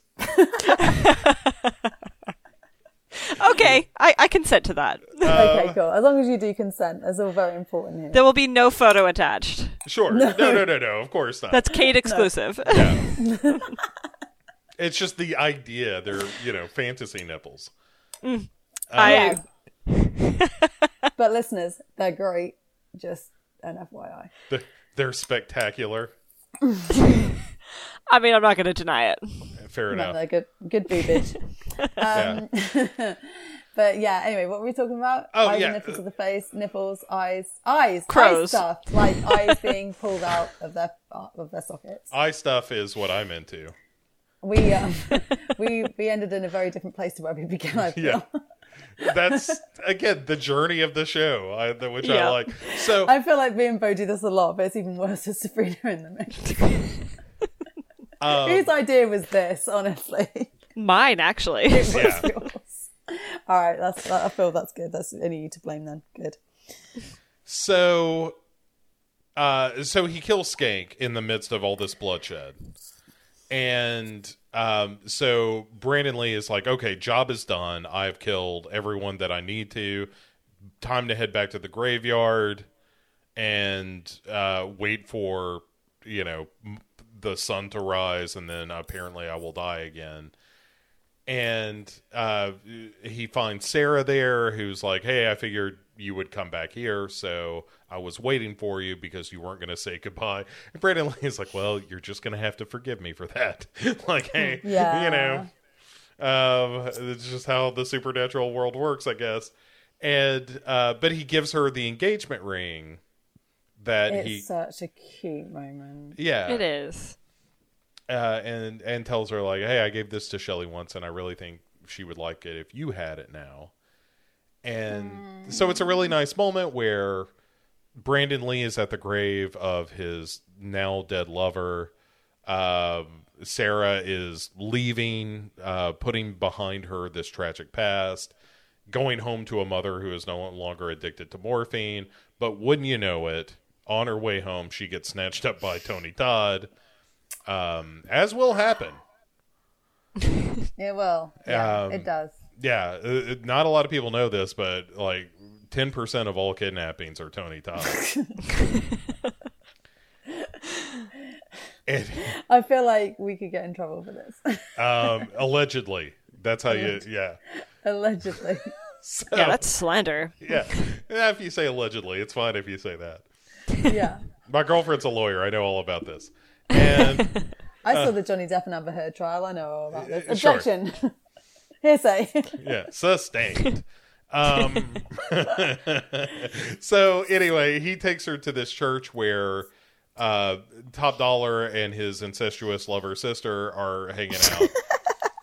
And as they're taking her inside, the Crow sees what's going on, and now Brandon Lee knows what's up, and he goes after her to rescue her. Yeah. And goes inside. The Crow flies in ahead of him. It's this great shot of him walking down the aisle of this church as the Crow flies in beside him. It's iconic. It's like as well, like we didn't mention it earlier, but the bit where like he's in the window and we have this like zoom out, and it's just like his silhouette in the window, and it's just all these really fucking cool buildings, and of course it's fucking raining and. Oh my god, it's just that's the good. Photo I want, like framed on my wall, like that one there. I need his perfect physique, his willowy physique, as I think you called him, Bo. Yeah, but he's like willowy then broad. Yeah, Timothy Chalamet will get there one day. Yeah, I don't get the hype with him, but that's another story. That's what I'm saying. Like one day he'll get there. He's a scamp. So yeah. But yeah, it's really good. The fucking whole, anything like that, I'm just, yeah, I love it. Yeah, this bit particularly when he's walking down with the fucking crow. Oh, so good. So good. So Tony Todd then shoots the crow because he was kind of perched up with his sniper rifle. And Bai Ling has said before, oh yeah, basically you kill the crow, you kill him. Because until now, Eric's been essentially invincible.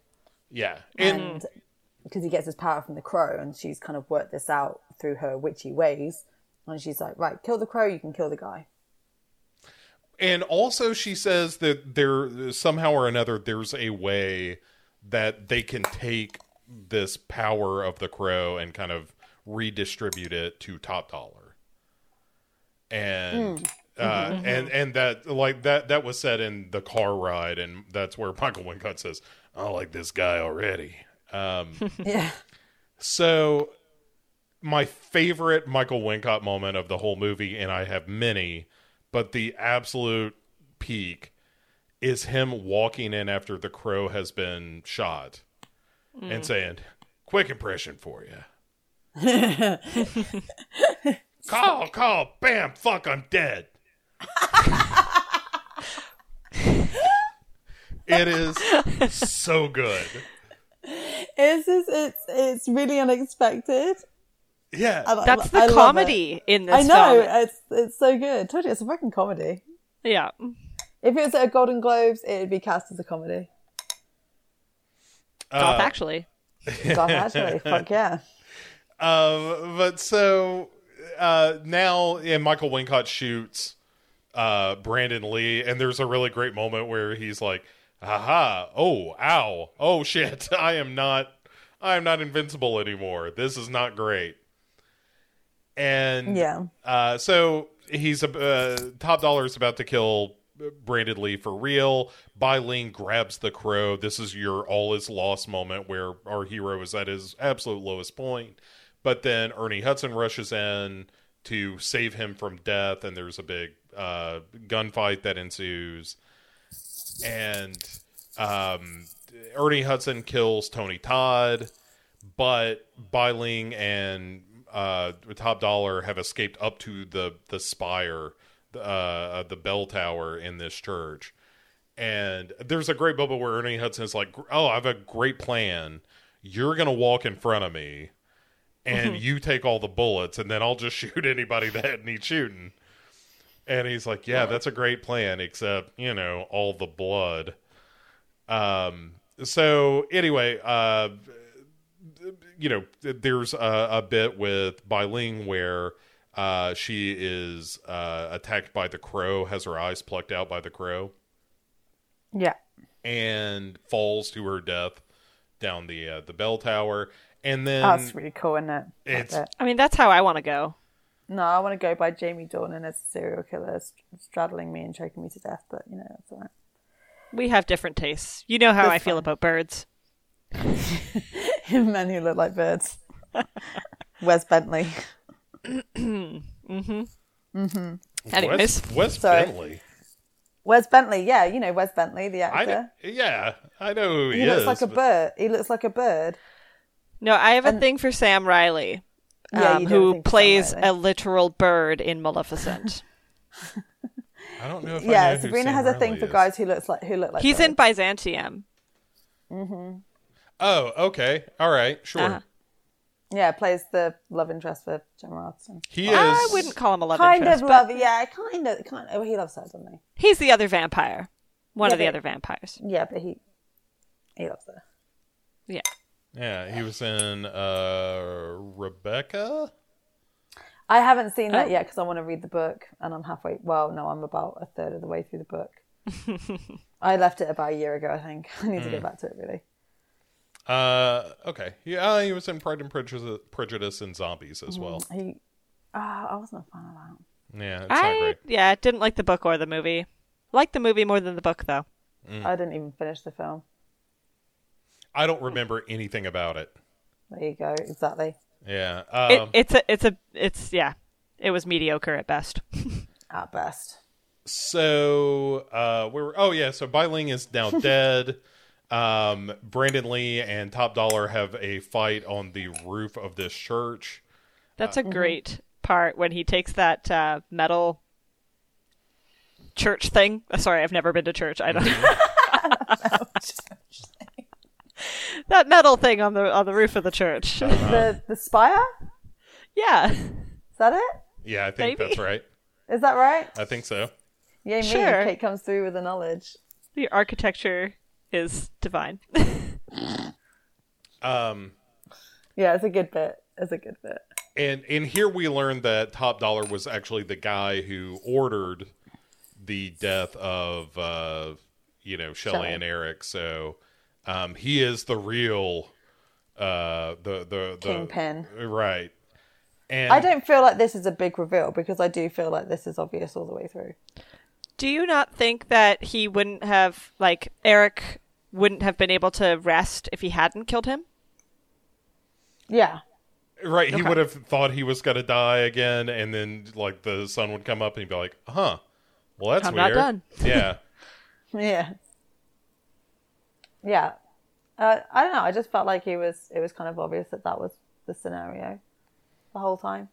Like, yeah, this is what we're aiming for. It's hard for me to think back to a time when I did not know.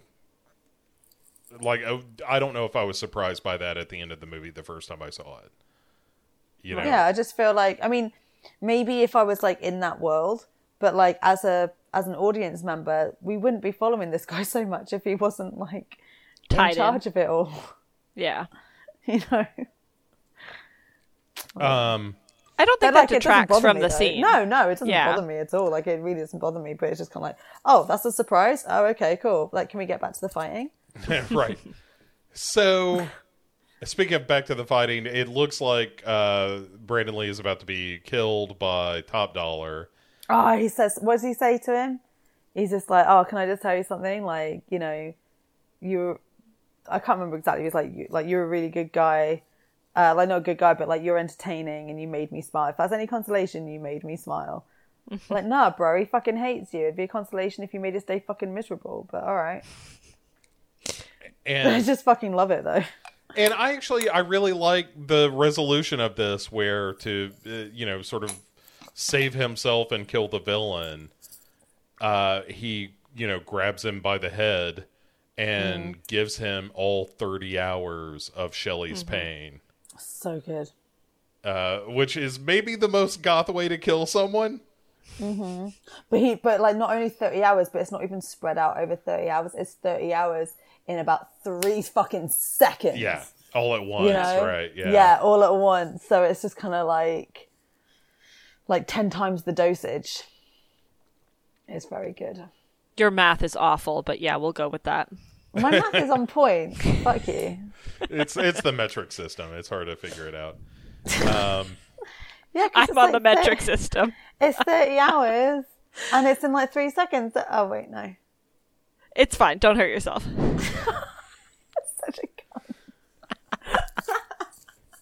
cunt. Look, it's fucking 4 a.m., and I am about 6 drinks in, so... We know math is hard. You don't need to count your drinks. Shut up. All right, so to wrap up the movie, Brandon Lee goes back to the grave. Sarah gets the engagement ring back, and as the crow kind of flies off into the night, then you get the last line of the movie, which is, if the people we love are stolen from us, the way to have them live on is to never stop loving them. Buildings burn, people die, but real love is forever. Gross. So cute and disgusting. And that's it. That is all of Der Crow, as it was called in Germany. Der Crow. It's not got the same ring though, Phil. I'm pretty sure that's right. Is it Le Crow in France? Yeah, it's Le Crow. In Italy, it was Il Crow. Il Crow. And that's all the languages I know. Yeah. What about Spanish? El Crow. El Crow, of course. El Guys, Crow. Is crow in every language? Yeah. I feel like it's not. It's like Coca-Cola. That's right. Yeah. Shut up. It's exactly crow in every language. Yes, even Japanese. Right. And there it's just croissant. Croissant. I thought you were saying croissant. No, that's France. Croissant. That's a whole different movie. Yeah. That's yeah. It's just about flaky pastries. With jam. You know. Maybe just a nice butter glaze, a honey butter glaze. Or some almond. Chocolate. Yeah. Chocolate drizzle. That's not, sure. No, that's a pan au chocolat. That's not even a croissant then. That's a pan au chocolat. Well, I'm Dutch and we would call that a croissant with chocolate on it. Mm. Fine, be basic. Or maybe a scone. Ooh. No, yeah, a scone. Le scone. Anyway, the point is that, yeah, so that is Goth Actually. Goth Actually is a goth dream, I'll tell you what. And Brandon Lee's smile is so good as well. Yeah. You know, when he's got the memory and stuff of like all the kids and shit, and he just smiles, and it's just like, it's kind of eerie, but like so delightful.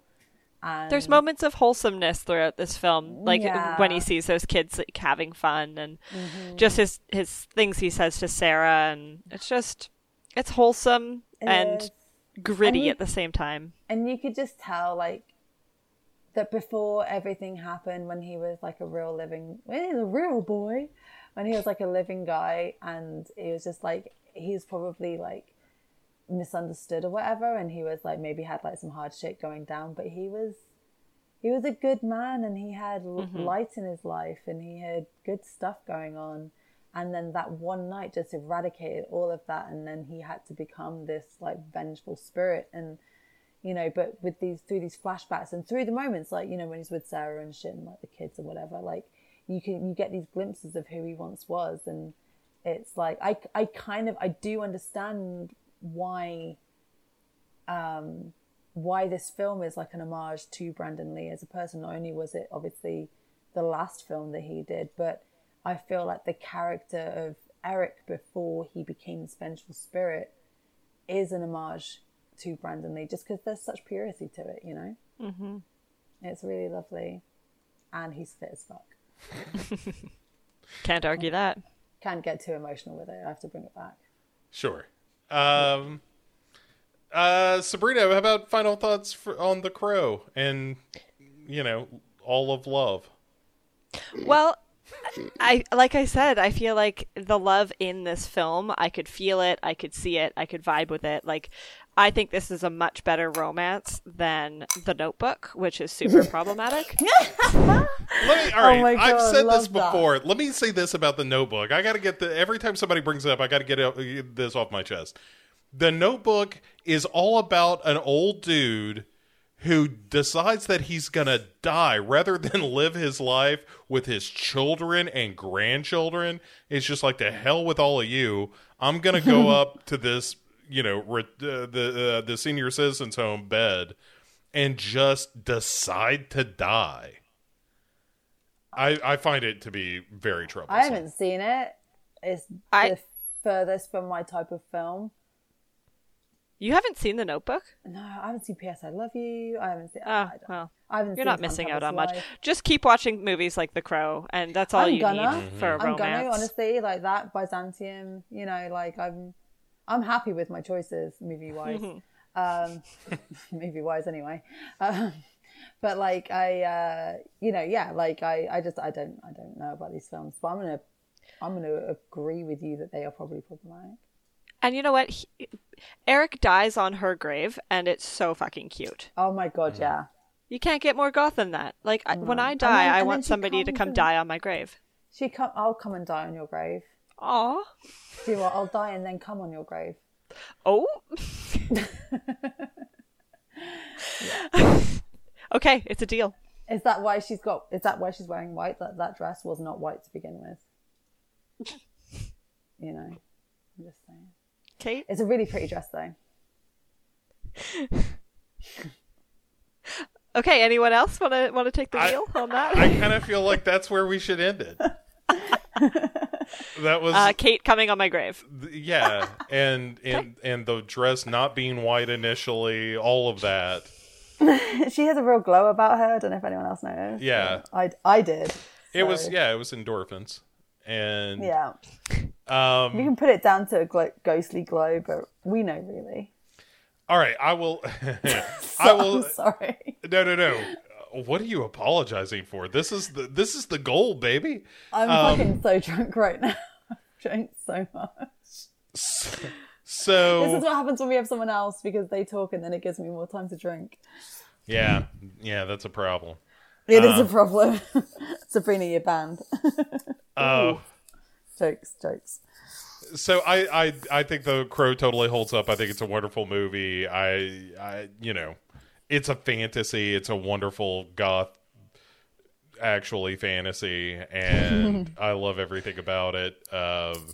And yeah, I feel like we've covered a lot of great ground. I think people have learned a lot and been too entertained. Much, some might say. And honestly, I would say that people listening to this, if they made it through the entire episode without taking their pants off, then they are to be commended because there was sexiness everywhere. Unless they're wearing leather pants, because those are really hard to take off. Yeah, they are really hard to take off. People, don't forget the talcum powder. You know, powder up before you put on the leather and the latex. Very important. Yeah. All right, so Sabrina, thank you so much. Thanks for having me. Thank you. Yeah, being a willing participant in this. It's so rare we get one of those, Avo. Yeah, usually we're Tony Todd and people right off the streets. You can Tony Todd me any day. Great. Oh, I can't. I'm not anywhere near you. Bo has a better chance of that. He's only down the road by comparison. I don't. Fuck's sake. I don't think, Kate, that what you think Tony Todding means and what I think Tony Todding means are the same thing. No, I think they are. Yeah, maybe so. We'll see how it goes. I love a surprise. You're right. I was going to say a joke, but it's so horrible I won't. I might just say it off air.